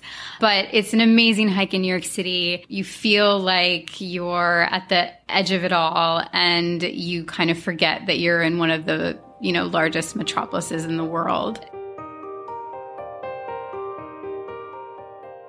So the next stop on my New York journey was the Arsenal, which is the New York City's Parks Department building located in Central Park. My host for the day was Caitlin Boas, and she brought me to a Super Stewards event located on the roof at the Arsenal. It was a great way to see Central Park. We were overlooking the Central Park Zoo, and I could see otters swimming in the distance. On the rooftop, we were surrounded by huge trees, and behind those trees were huge skyscrapers, all being framed by a gorgeous sunset. It was a stunning and surreal landscape. There, I got to mingle with New Yorkers who have dedicated their energies to helping the urban forest. Here are a few of their stories. Hey, Adapters, we are back on the rooftop here in Central Park, and I'm with Don Reckles, and I am a super steward and also a member of a Staten Island group called Protectors of Pine Oak Woods. Okay, so what is a super steward? A super steward is uh, someone that does work in the natural areas, usually involving invasive removal, that has been trained to recognize invasives and can go out and do the work on their own, and to take volunteers and supervise their work in the park. Okay, so how long you've been doing this kind of work in New York City? Well, as a super steward, only two years, but uh, as uh, protectors, because we do uh, forest restoration workshops, uh, been doing that for probably 16, 18 years. Okay, so I'm going to kind of take a deep turn here.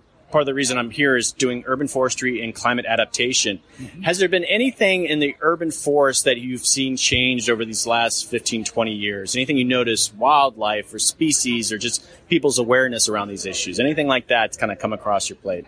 Well, the biggest thing from a Staten Island perspective is deer. When I first started going to Staten Island 18, 20 years ago, you didn't see deer. Now there are, I think there are close to 3,000 on the island. The figures depend on who's doing the surveying. And they're doing a tremendous amount of damage in the parks. The herbivory is pretty awful. Some of the parks have become what I call a deer savanna, where you can walk into the park. It looks nice and green, green trees above you, but there are hardly any shrubs. And under the trees, you can see for hundreds and hundreds of feet because the deer have eaten everything down low. It's made terrible changes. So, are there any particular climate impacts that you think the work that you're doing with the Stewards Program that would be helpful? Has it been communicated to you through the city? Your work is helping on this issue in this way. We work on trying to retard the advance of uh, alien plants and so forth. Some of that is promoted by climate change. I do think uh, that our s- summers have become warmer. Spring has become uh, much earlier in the year and the invasive plants take advantage of these things because uh, they're very capable of kind of changing their life cycle to adapt, whereas our native plants are stuck in the groove that they've been in for thousands and thousands and thousands of years.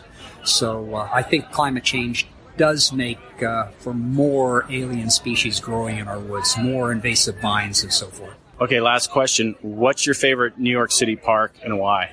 I think my favorite park is probably Mount Loretto on Staten Island, simply because it has a variety of different environments. You're out there looking at over the Raritan Bay, you're walking on the bluffs, there are freshwater ponds, you cross the street, you end up in a state forest. You've got it all. Hey, adapters, I am back with another conversation here on a rooftop in Central Park, and I am with Jessica Downs.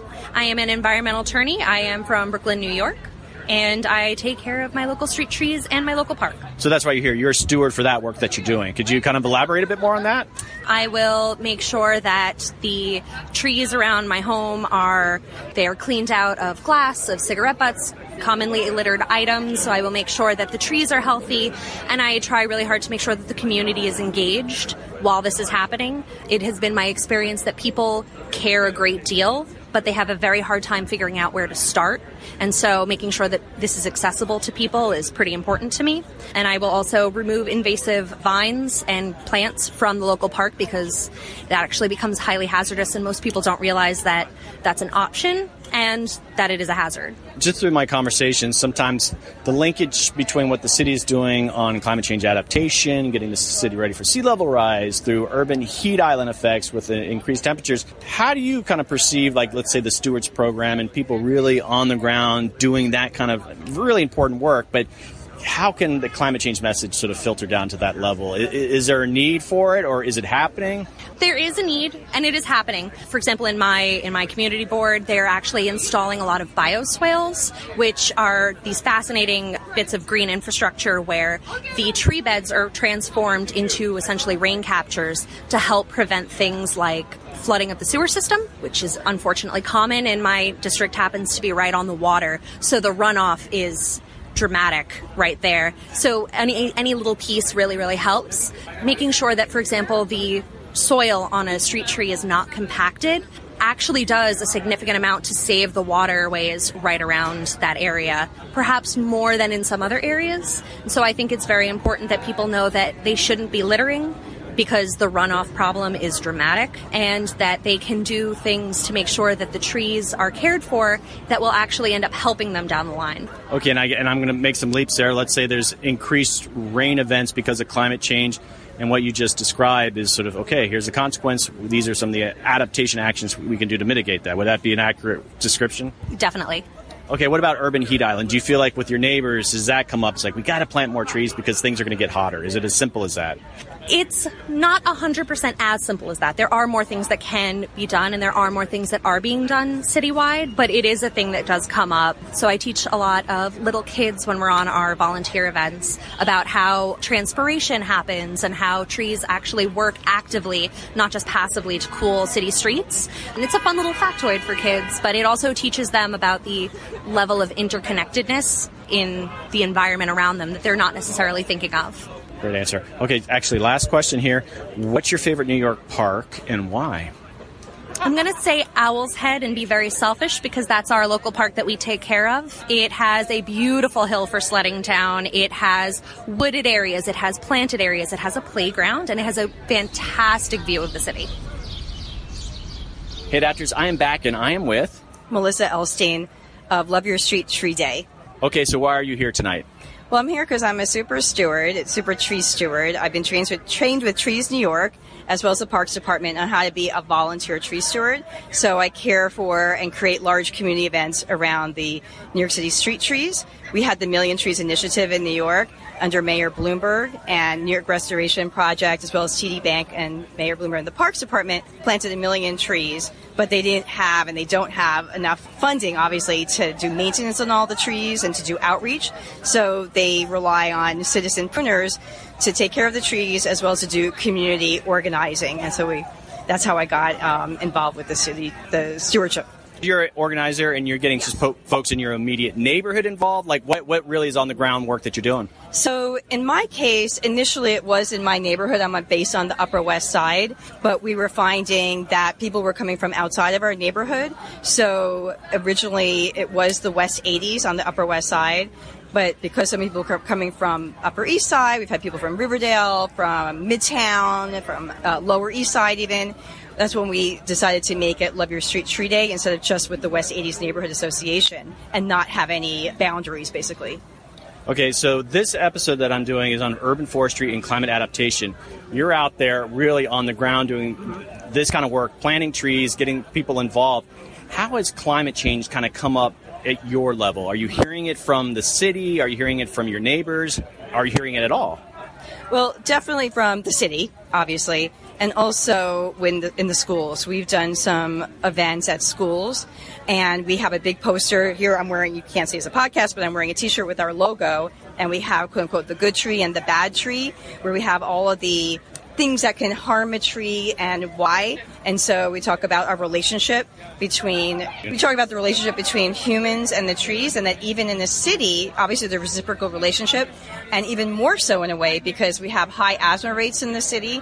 And so with uh, planting more trees, we reduce the asthma rates, but the trees, again, they need maintenance. So that's where I feel like the citizens come in, the city plants them, and then needs the volunteers. So the school children love to do it. We've done a number of Earth Day events at different schools, um, and we talk about that. So they're aware, and then we make it fun at the same time, you know. So that's why we have this fun logo with the little dog and the smiling tree, and then the sad tree that's not being cared for. Okay, so climate change, we're talking about sea level rise, drought, heat stress. Yeah. Is there something that the city that would be useful to you, that resources that would make your job easier, or do you feel like you really need that kind of information at, the, at sort of the local level? Well, I also wanted to bring in just uh, the heat island effect. So, you know, we're seeing that we're a tar city, right? And with the trees, it actually cools the neighborhoods. I mean, you can actually feel the difference from leaving the street and going into the parks. It's quite obvious. But even in this in the streets where you have a tree canopy, you feel the difference, especially on a really hot day. So that's another reason for planting the trees. Uh, also for you know, biodiversity as well, with the birds creating ha- habitat. The other issue that we're facing in New York is with the combined sewage overflow issue. And a lot of older cities, old infrastructure that we have, when it storms, which we've had all week, all week, all I've been thinking about is all these rainstorms all that sewage is going directly into the riverways because of our combined sewage system. And so if you have more green infrastructure, which is the tree beds, bioswales, green roofs, it slows down that stormwater and hopefully there'll be less sewage going into the waterways. We have to become compliant with the Clean Water Act, which right now we're not. And so that's why the city is also making a push for more of this green infrastructure. Now, it's not just a matter of planting the trees, because if you've noticed, now you're from Tucson, but if you've walked around the city, a lot of the tree beds, especially the older ones, are hard as rocks. Not, the soil is impermeable. So it, it has to also include this soft, permeable soil, which happens when you put well, you cultivate it, you put compost, you put mulch, you do the daffodil bulbs or any bulbs that will break it up, or you do planting. So those are things that I try to share and educate because I didn't know any of this until I did my training with Trees New York in the parks. And now I walk around the city and I look down at the tree beds and I'm like fascinated and thinking all the time, like, oh, that's really good soil and that's going to slow down the rainwater and keep our rivers cleaner. It's all connected. Okay, last question. What's your favorite New York City park and why? Well, like I said, I live on the Upper West Side, so I'm in Central Park almost every day. I jog in the park on the bridle path. I did my Trees New York training here in the Arsenal, which was amazing. I have a favorite tree that I kind of nestle with when I want to meditate, a huge London plane, massive tree. And I, at this point in my life, I feel like without Central Park, and Lincoln Center, I probably wouldn't even be living in New York because I am older now and I feel like I need more of the calming aspects mm-hmm. than when I was young and going to clubs and, you know, but now that I'm a little more mellow, the park, I mean, I just feel the tension just melt away. So we are on to the next phase of this trip. My interviews in Manhattan were over, and I was taken to the New York City Urban Field Station located just outside of Fort Totten. The field station is located in Queens, New York, so I got to travel across the boroughs. It's right on the bay on a beautiful peninsula. I was in New York, but there wasn't a skyscraper in sight. I got to spend a couple days at the field station, interviewing experts based there and visiting some of the parks. Let's check in with Dr. Lindsay Campbell of the U.S. Forest Service. Hey, adapters, we are back, and I'm New York City, and I'm with. I'm Lindsay Campbell. I'm a research social scientist with the USDA Forest Service. Okay, so I'm in a different location now. Where am I? We are sitting at the Urban Field Station, which is a small, renovated 1950s, you know, former military bunker that now serves as our base here in New York City. And by our, I mean the partnership between the USDA Forest Service and the New York City Parks Department. And this is a shared facility where we have an office, a lab, and a residential space that people can use for free if they're studying the city as a social ecological system. So we're on a former military base. We're on the Long Island Sound, surrounded by other public agencies like the fire department, the Coast Guard, US Army, and we're a, a little hub for research and innovation about urban ecosystems. I can vouch for the living space. I'm staying there for a couple nights, and there's some uh, researchers up there looking at sparrows in the wetlands and how sea level rise is impacting their populations, and apparently it's going down. So that's really cool, related to what we're doing here. I'm very familiar with the Forest Service, but you guys do a lot more research than I thought you guys ever did. Could you explain your role here in New York City? It's not you're not land managers here, right? Exactly. The Forest Service doesn't own or manage any land. We have no regulatory authority in New York City.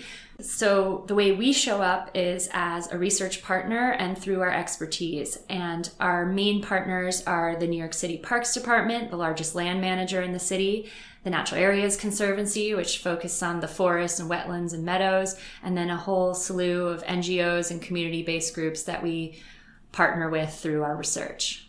What I find really interesting about the work that you're doing and how it relates to adaptation is a lot of the social research that you're doing. So, walk us through that. Yeah, absolutely. The the Forest Service has a strong tradition of social science research and we're working on a lot of that here in New York City with a focus in particular on civic stewardship. And what I mean by that is the ways in which NGOs, community based groups, people that don't necessarily own the land, but they're involved in the care and management and advocacy and the sort of shaping of that landscape. We call those groups stewardship groups. And we think they're really important to understand and visualize and map so that we can better manage the city as a social ecological system. So what I mean by that is we often, as natural resource managers, we turn to our green maps, you know, our tree canopy maps, our green infrastructure maps, the, the maps of the biophysical resource. But we also need to understand the social infrastructure. We need to understand the groups that care for those spaces and where they are in physical space in order to include them in our, our planning and our policy making and our adaptation processes.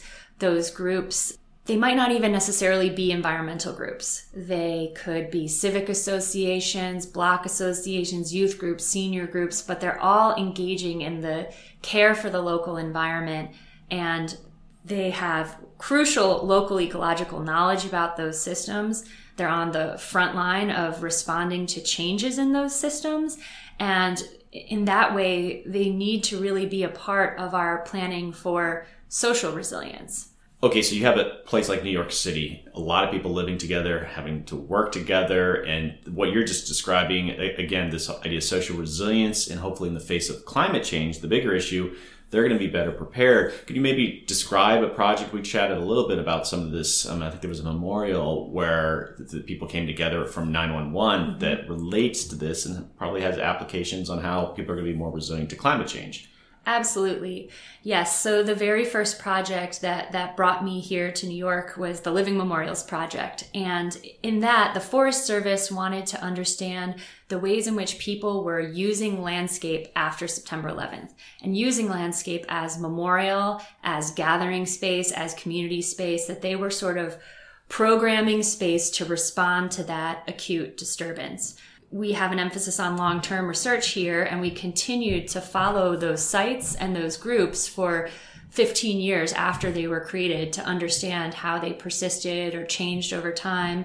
And through that, we found some really powerful examples of groups and places that are fostering not only social resilience, but even social ecological resilience. So, One example we've written about is Sterling Forest, which is in Tuxedo, New York, in the greater New York metro area, where the hemlock overstory trees are dying from the hemlock woolly adelgid, but they are planting white pines in the understory to restore the forest. So you'll have a healthy forest growing, but they're doing it as part of a therapeutic kind of community healing project where they've worked with uh, 9 11 family members or victim of violence and war. And so they're restoring the landscape and they're also restoring people's uh, lives and well-being so i think that's a really powerful example another one is from babylon long island which is a coastal community that was really heavily impacted by september 11th they had a lot of police and firefighters there who died and the beach is their most important site of social meaning in their community so they created a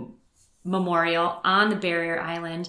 But instead of it just being granite and steel, they revegetated the dunes with native grasses. And actually, that memorial, which was planted all with volunteers, you know, sustained Hurricane Sandy really well. So it was this performative landscape in both senses of the word. It, it, it sustained coastal impacts, but it also connects community members as a site of remembrance and healing.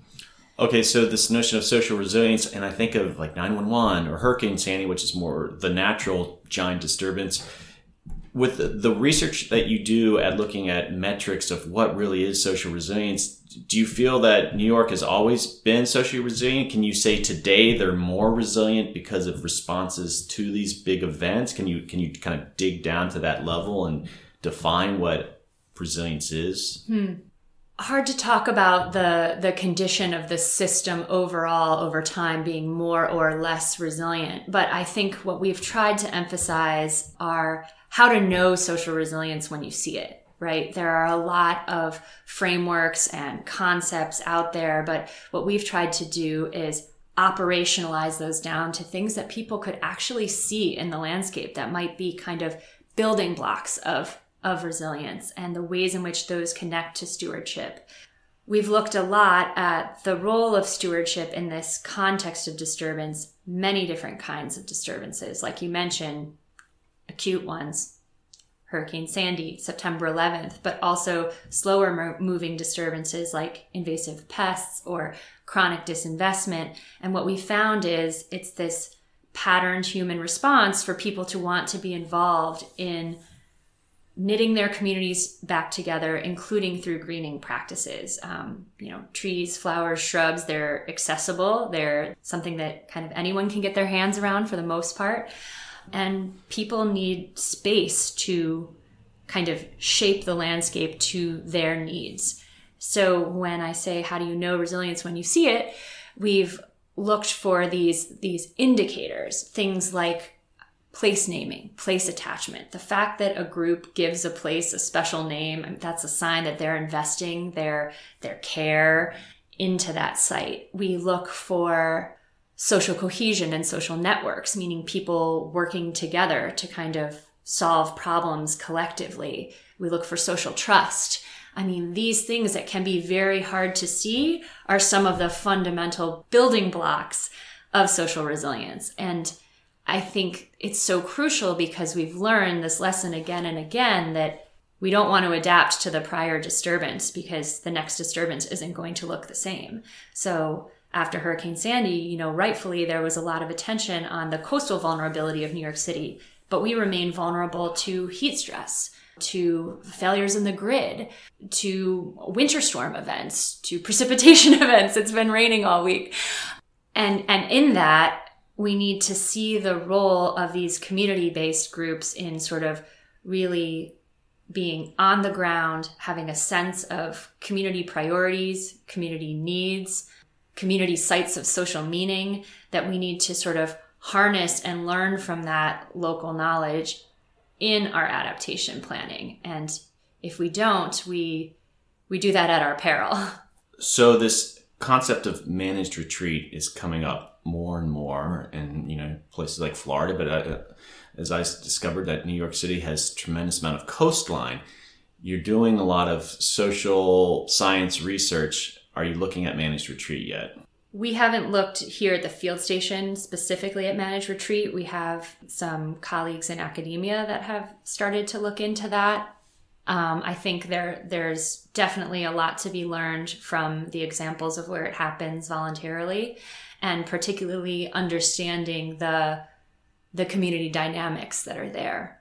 I think again, paying attention to these grassroots and local civic groups and the way in which their sort of voice and the networks that they create uh, plays a role in shaping outcomes, I think is really crucial. I know the Staten Island case had a very kind of vocal and organized local community base that said, yeah, it, it's time, we're ready to do this, you know? And so I think our planning solutions for climate change, like I said, they, they cannot be top down or they're, they're destined to, to fail.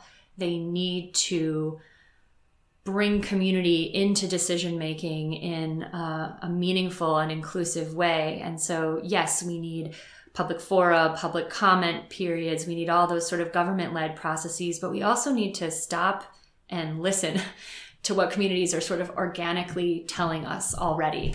And that's a lot of our work with, with stewardship mapping is just to try and identify these hyper local nodes of their, their you know their pockets of community knowledge and organizing that need to be recognized and built upon as part of these adaptation conversations. With the work that we did after September 11th, looking at the role of steward stewarding the landscape after that disturbance, we we sometimes got pushback that that was sort of a singular event in American history, and of course we would expect to see this kind of a response. But through our research and through our partnerships and through conversations that we've had nationally and even globally, we've found that actually this stewardship in the context of disturbance and recovery is really you know a patterned human response. So whether it's wildfire, invasive pest you know, tornado, disinvestment, community stewardship has a role to play in that longer term recovery cycle. And that's why we've started to use the phrase green responders. So, yes, we need first responders. We need to stabilize life and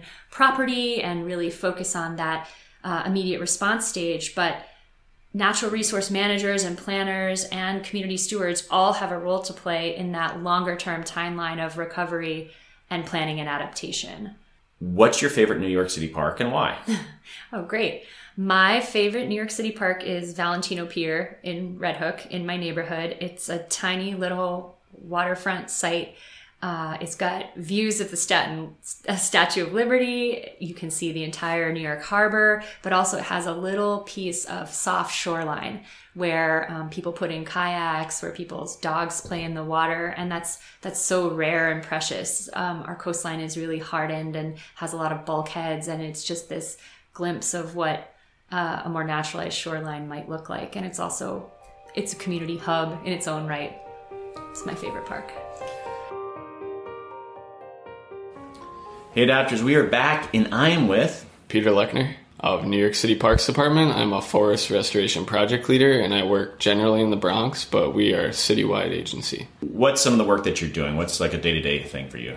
So, day to day, we restore degraded areas throughout uh, the natural areas in New York City. I'm on the upland forest restoration team, and generally, we go into areas that have been blown down by storms or degraded due to construction, and then we plant native species that should be there and uh, try to protect them as they grow. Okay, let's talk a little bit about Pelham Park. This is actually a large park in New York City. Most people have never heard of. I never heard of it until I came for this episode. Talk about sea level rise and how's it impacting some of the restoration work that you're doing. Yeah, uh, Pelham Bay is the largest park in the city, over 2,700 acres, and it's right on the Long Island Sound. We're continuously seeing areas that are flooded throughout the year that really haven't been flooded uh, just five years ago. And so it's kind of shifting the species that will be able to live there long term. So if you plant a tree in, in a flooded area, maybe it can make it five, five, ten years. But if you're looking for longevity and getting the most most uh, benefit out of taxpayer dollars, and when we put these trees in the ground, we really want these native areas to be secure with strong, old growing canopies. So we're, we're having issues predicting where these flooded spots are going to be and how long they're going to be there. And it kind of looks like a lot of areas are going to be flooded more often than not, which really limits the diversity of the palette we can plant in a certain area. Okay, I think a lot of people struggle, and I'm originally from Florida, is that you can plant uh, restoration around long-term sea level rise, which is one thing, but then you have a storm event, which is another thing, and how do plants kind of cope with those two extremes? And I guess the the disturbance of a storm probably weighs more heavily than long-term sea level rise planning. Yeah, and a lot of our work is in upland forests, but what we see now is we'll have these storms come through that are really intense and the soil when it's really saturated is the roots aren't as strong as they can be when the soil is you know being infiltrating the water and then we'll get species like black locust which generally spread through suckers so they don't have a deep taproot system we'll get a storm event that comes through it'll knock down the black locust in the center of a really secure um, native forest and then we'll have to go in and make sure that the invasive species don't blow up because they, they generally like disturbance and sun. So when you have an oak hickory forest with a patch of black locust, which is not native to this region, when that patch of black locust gets knocked over by a storm, you'll have a species like Mile a minute regenerate or generate in that area and then blow up and kind of take over the habitat and create a monoculture. Well, if you could briefly describe that, it's a great name, mile a minute. And if you think of shifting climate, regimes in New York having to deal with things. Mile a minute is, all, is now this big issue that you're dealing with, right? Right. Yeah. It's uh, been shown to grow six inches a day, and it is a vine-like growing weed. What it does is it clings onto the small trees. So when we plant a tree, if it's only five to 15 feet tall, the mile a minute can grow up over the top of the tree. And then the skeletons in the wintertime, they will be over the top of the tree and when we get a heavy snow it'll snap the tree because it lands on the skeletons of the of the tree. You know the tree has lost its leaves in the winter so the snow would generally shed off. But these skeletons of vines over the trees will actually snap the trees. So that's one of the issues um, among many other um, it, it, totally shades out everything else. It won't let our native flowers thrive or other herbaceous layers so the, the issue of adapting to climate change it's probably showing up on your plate a lot more and you're an ambassador to the public. You interact with the public on occasion. How's that kind of coming up? How's it being an issue for you? Generally when people ask about what we're doing they're they're wondering what species are you planting? And are when they see us planting into a flooded area they're asking are those trees actually going to live there? And we go into the spiel of we're adapting, you know, on a, regular basis to plant species that can handle these conditions.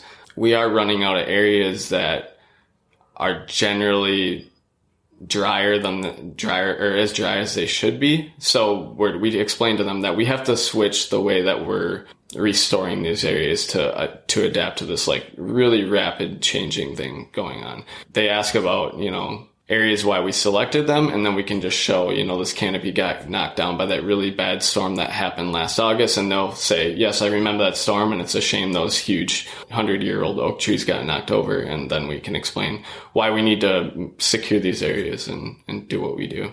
What's your favorite new york city park and why? My favorite park is pelham bay. It's the largest park in the city. It has so much to offer. It has a beach um, there's shows there. There's great lawn areas for recreating. It has so many different types of habitat. It has salt marshes, lagoons, upland forests, hummocks, you know, um, everything going for it. It's got white-tailed deer, great horned owls, wild turkeys, coyotes, bobcats. Yeah, it's a great park. Adapters, we are back, and I'm with. I'm Rich Hallett, U.S. Forest Service. I'm a research ecologist based at the New York City Urban Field Station. Okay, so what do you do with the Forest Service? My area of expertise is studying uh, tree and forest health, and here in the city, I've been really working on understanding the how to grow forests in the city and how to help the Parks Department specifically and the Natural Areas Conservancy in in applied research questions. From our earlier conversation, you've been doing this for a while. You're very familiar with what maybe a forest should look like. And we're talking, we're sort of heading into a sort of a new regime with climate change. How has that influenced your work? Has it changed much at all in what you're recommending, or is it still too early for that? Yeah, so we're in a new regime with respect to climate, but also within the forest uh, research community, we're in a new regime with urban forests. They haven't always been recognized as places where uh, we have forests in the city. And so we're really thinking hard about the things we've learned about our rural forests and trying to understand uh, how our forests in the city are the same or different. Uh, surprisingly, we're finding that uh, our rural forested, nat- urban forested natural areas are uh, very similar to our rural forests although we treat them very differently, of course. Rural forest management has primarily been driven by timber harvesting. And of course, in the city, we're not extracting timber or board feet from our forests. Forests are giving us things like ecosystem services, beauty, and uh, cultural services. Sometimes it's hard to explain the value of forests, especially urban forests, even though we, they, we think they're pretty, but there's pollution areas that, you know, they mitigate against. But now we think about the impacts of climate change, rising temperatures. So there's a cooling effect. Has that been sort of a demand placed on your kind of work where you're sort of explaining these kind of new, and they're not necessarily new, but the, the, these additional benefits of having a healthy forest? Yeah, definitely. The urban heat island effect is, is real. And it turns out that trees can act like great big air conditioners. They transpire a lot of water and cool the surrounding environment. But also on the other side of that, the urban environment uh, is not the environment that trees evolve to grow in. So uh, we are asking a lot of our urban trees, and uh, one of those things is to cool the environment, but we're also trying to understand the Im- impacts of that increased temperature regime on the health of the trees. In other words, if we want to maximize the ecosystem services and cooling effects of our urban canopy, if it's healthier, it'll do a better job of it. This partnership that you have with the, the city and the Natural Areas Conservancy, it's a nonprofit. It's really, I mean, it's, people are hearing over and over again, this kind of really tight, unique relationship, but there are competing interests. I would imagine the Forest Service, I mean, there really is, you know, nature based priorities, but with maybe the city, there's, there's such a demand for like thinking about the built environment. How, how does that kind of come into play when you look at the science that you're forming all this? I don't really view that as competing interests, as, as more of maybe complexity and, and complementary goals. I have a specific skill set and mandate to uh, do research and design studies. I really love working very closely with the land management agencies like the Parks Department and the Natural Areas Conservancy to find out what questions they have, what needs do they have, and then I can help design research that can help answer those questions and, by the way, advance our science and knowledge. You've been doing research for a, a bit now. Any sort of surprises for you? Like now that you've been something that's really kind of sh- not shocked you, but what you're seeing out there now? Yeah, I've been thinking about this recently. I've always loved being outdoors and loved trees and um, spent most of my time studying forests in, in our national forests and rural areas. And since coming to the city, it's given me a whole new appreciation of how truly amazing trees are. They're incredibly resilient. They have so much more value than just the board feet they produce. We're recognizing that in our national forest, but when you move into the city and see how people respond to trees and the green spaces they have access to, it has given me a truly new appreciation for the value of trees and forests. Great way to end this. Last question, and I'm, what's your favorite New York City park and why? My favorite New York City park, it has to be, uh, I guess, Inwood Hills Park. It's amazing to me because it's it's on the island of Manhattan, one of our most densely populated areas in this country, and there's old growth forest there. You can walk into that forest, and it's like you're in the mountains. Adapters, we are out in the woods, and I am with Peter Lechner. And where are we? We're in Pelham Bay Park. It is in northeast corner of the Bronx. We chatted earlier, but we have a chance actually to get out in the field, and I want you to sort of explain what's going on here. There's some tree plantings, and could you tell the story of like the, the different uh, heights of these different trees, even though you planted them at the same time? Yeah, so behind us we have some tulip poplars and some sweet gums. They're native trees to this area. At the time of the planting, which was fall of 2014, we didn't really have a high deer density. The deer density has shot up drastically in the past five years.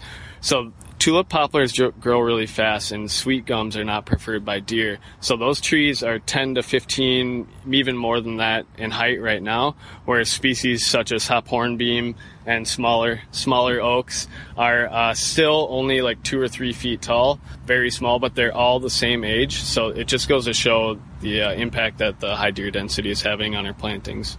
Okay, I want you to help my listeners visualize what am I looking at? There's this plastic sheath over this tree that's 12 inches tall. It's the same age as these 15 foot tall trees. What's going on with these plastic sheaths? It's creating some trouble that they have to grow in these things, right? Right. So we just started uh, installing uh, tree guards. They're roughly four feet tall. And so what they do is protect the tree from getting browsed on. That's their main purpose. So the, the deer won't be able to attack the tree until it gets up out of the top of the tree guard. So the tree guards, they'll make the tree grow really fast. One issue with that is the tree, since it's protected by a guard that is staked into the ground, is not able to wobble back and forth in the wind, and that does not allow it to send out its roots to strengthen its root system so when we slide the guards off, after even being on for a few months, the trees will flop over because they're growing at such a fast rate that they get really top heavy and the stem is more rubbery and not solid like it should be. Okay, tell me the, the, the link between deer and climate change. It's really complicated. You're going to keep it simple. But I'll keep it simple. All right, sorry. deer, as a lot of other species, they thrive in warmer conditions. Uh, historically, we used to have eight to ten uh, roughly deer per square mile in this region. Could be even less in degraded habitats. We're at, currently at 41 per square mile in Pelham Bay. One issue is, is we don't have the predators we used to have. Another is the climate is so moist and warm all the time. There's constant food and there's no threat of danger for them. So they basically just hang out and consume our, our native plantings 24 7. They just keep repopulating and there's no end in sight until we possibly get a disease uh, that comes in and, and takes them out, which is also diseases such as EHD, which are transmitted by midges uh, in the Midwest. A disease like that, if it would get here, some people have shown that with climate change, it's going to be much more severe and it can take out deer populations at a larger level than it ever has before. Look at all this attention being paid to these trees that are in these sheaths as an adaptation action, why don't you just give up on them? They're not they're not stepping it up. They're not dealing with this deer population growth that you can't control in other ways. So why why keep planting these things?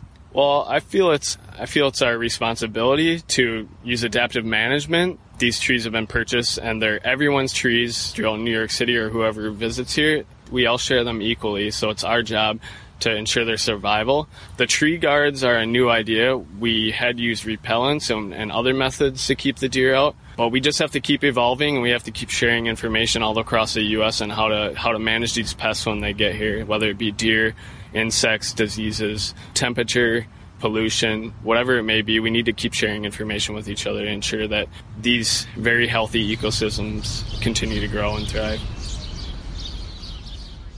Our journey is almost over, so I wanted to check in with Ian Leahy, the Vice President of Urban Forestry at American Forests, to talk about what's next for urban forestry and climate adaptation.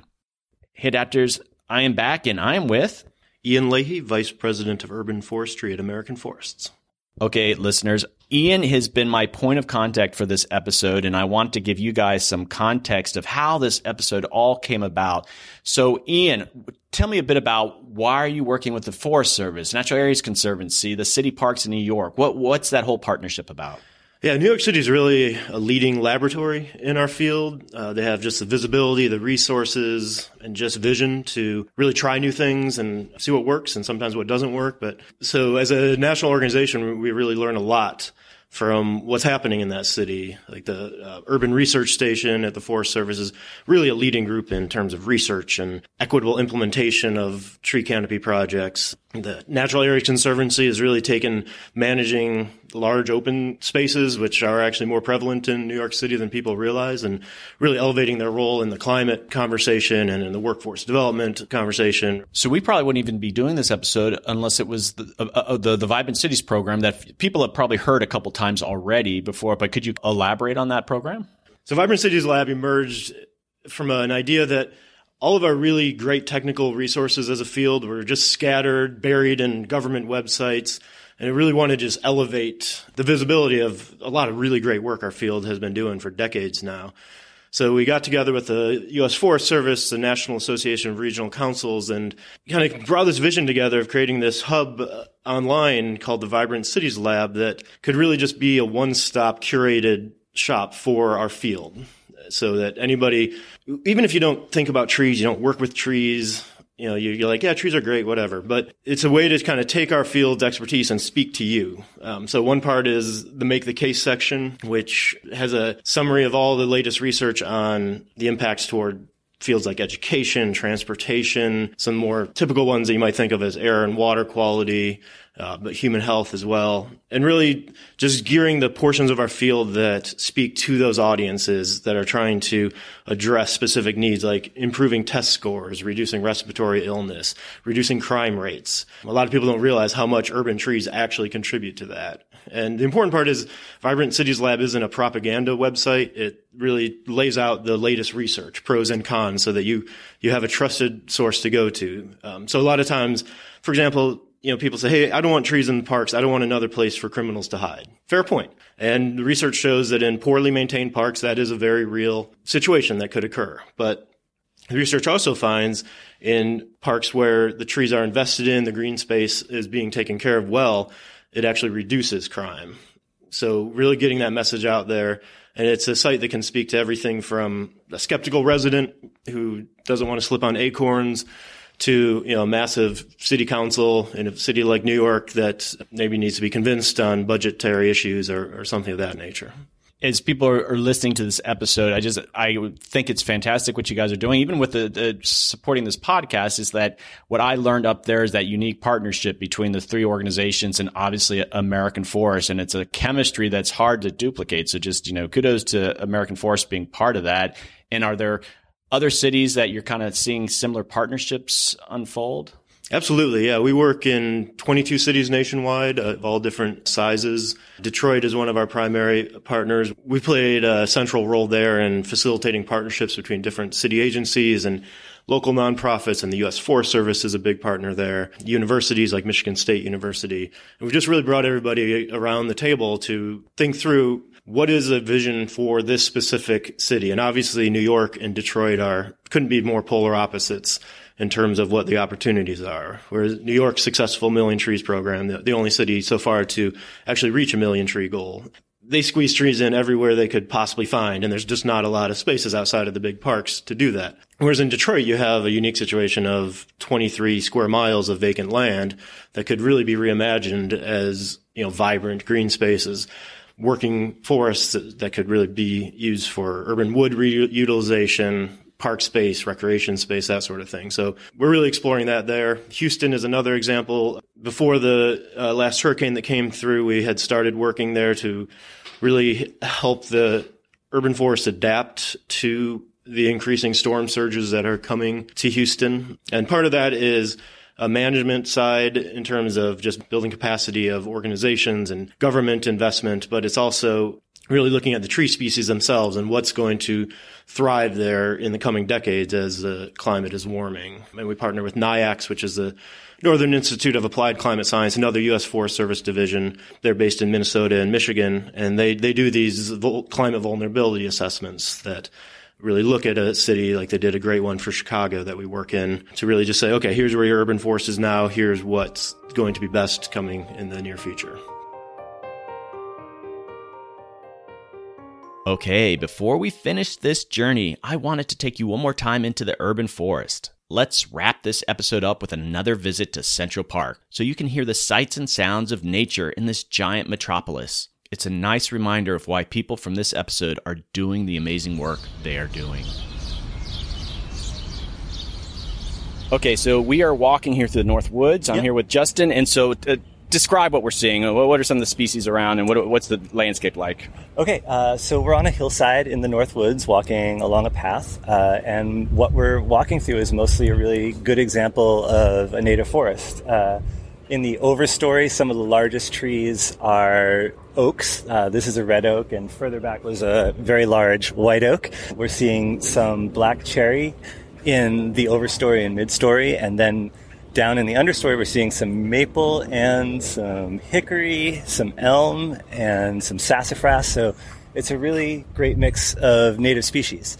And of course, there are going to be some species here that aren't native. I see some mulberry around, uh, and I saw a tree of heaven back there a little ways. But this is a forest that has had time to recover, has been a forest for quite a long time, and is comprised of mainly natives and is holding sort of its character as a native forest, even though it's in an area that is prone to a lot of invasion. My bird watching listeners would probably be able to identify some of the sounds, but what, can you? What are some of the birds we're hearing? Oh gosh. Um, well, let's see. What have I seen around here recently? We're definitely hearing jays, blue jays. We're definitely hearing robins.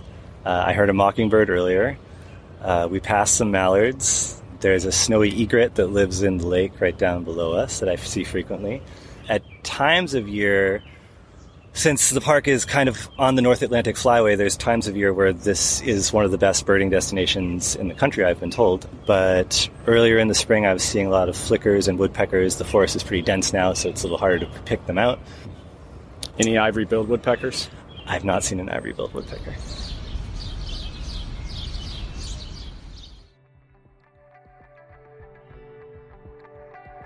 Okay, adapters, that is a wrap. I hope you enjoyed that journey to New York City. I was blown away by the complexity of the work that they are doing and the role urban forests can play in adapting to climate change. I also want to highlight the partnership, or shared stewardship as they are calling it, that these organizations have put together. It's a rich partnership of city, nonprofit, and federal agencies. Building a resilient community is not easy, and it takes expertise, funding, and innovative thinking to do this. As you heard, climate change is throwing some serious curveballs at these forestry experts, and they have responded in kind. I hope other cities can learn from New York's model. It's still early days in how we adapt to climate change, but New York has shown that they are ready. I look forward to telling more stories in the years ahead on what Gotham is doing to adapt. I'd also like to thank American Forests again for generously sponsoring this episode. And thanks to my host in New York, especially Caitlin Boas, who arranged my travel and juggled a very complex interview schedule. Everyone I worked with there was gung ho to participate, and it made my job that much easier. Thanks again for participating, guys. And thanks to Ian Leahy at American Forest for making all the things happen behind the scenes. I have extensive links in my show notes if you want to take a deeper dive on the work they are doing, so definitely check those out. Also, if you and your organization are interested in partnering on a specific podcast like I did here in New York, let me know. There are so many stories to tell on this emerging issue of adaptation. Let's see if we can collaborate on a future episode. Also, if you are interested in having me speak at a public or corporate event, please reach out. I've been doing some keynote presentations and they are so much fun. I share stories from the podcast my own experiences in adaptation, and I talk about science communication and the value of podcast. You can contact me at americaadapts.org. Just look for my email on that site. On that note, I love hearing from you. I mean it. Just say hi. If you have an idea for guests, let me know. It's the highlight of my week. I'm at americadapts at gmail.com. Okay, adapters, keep up the great work. I'll see you next time.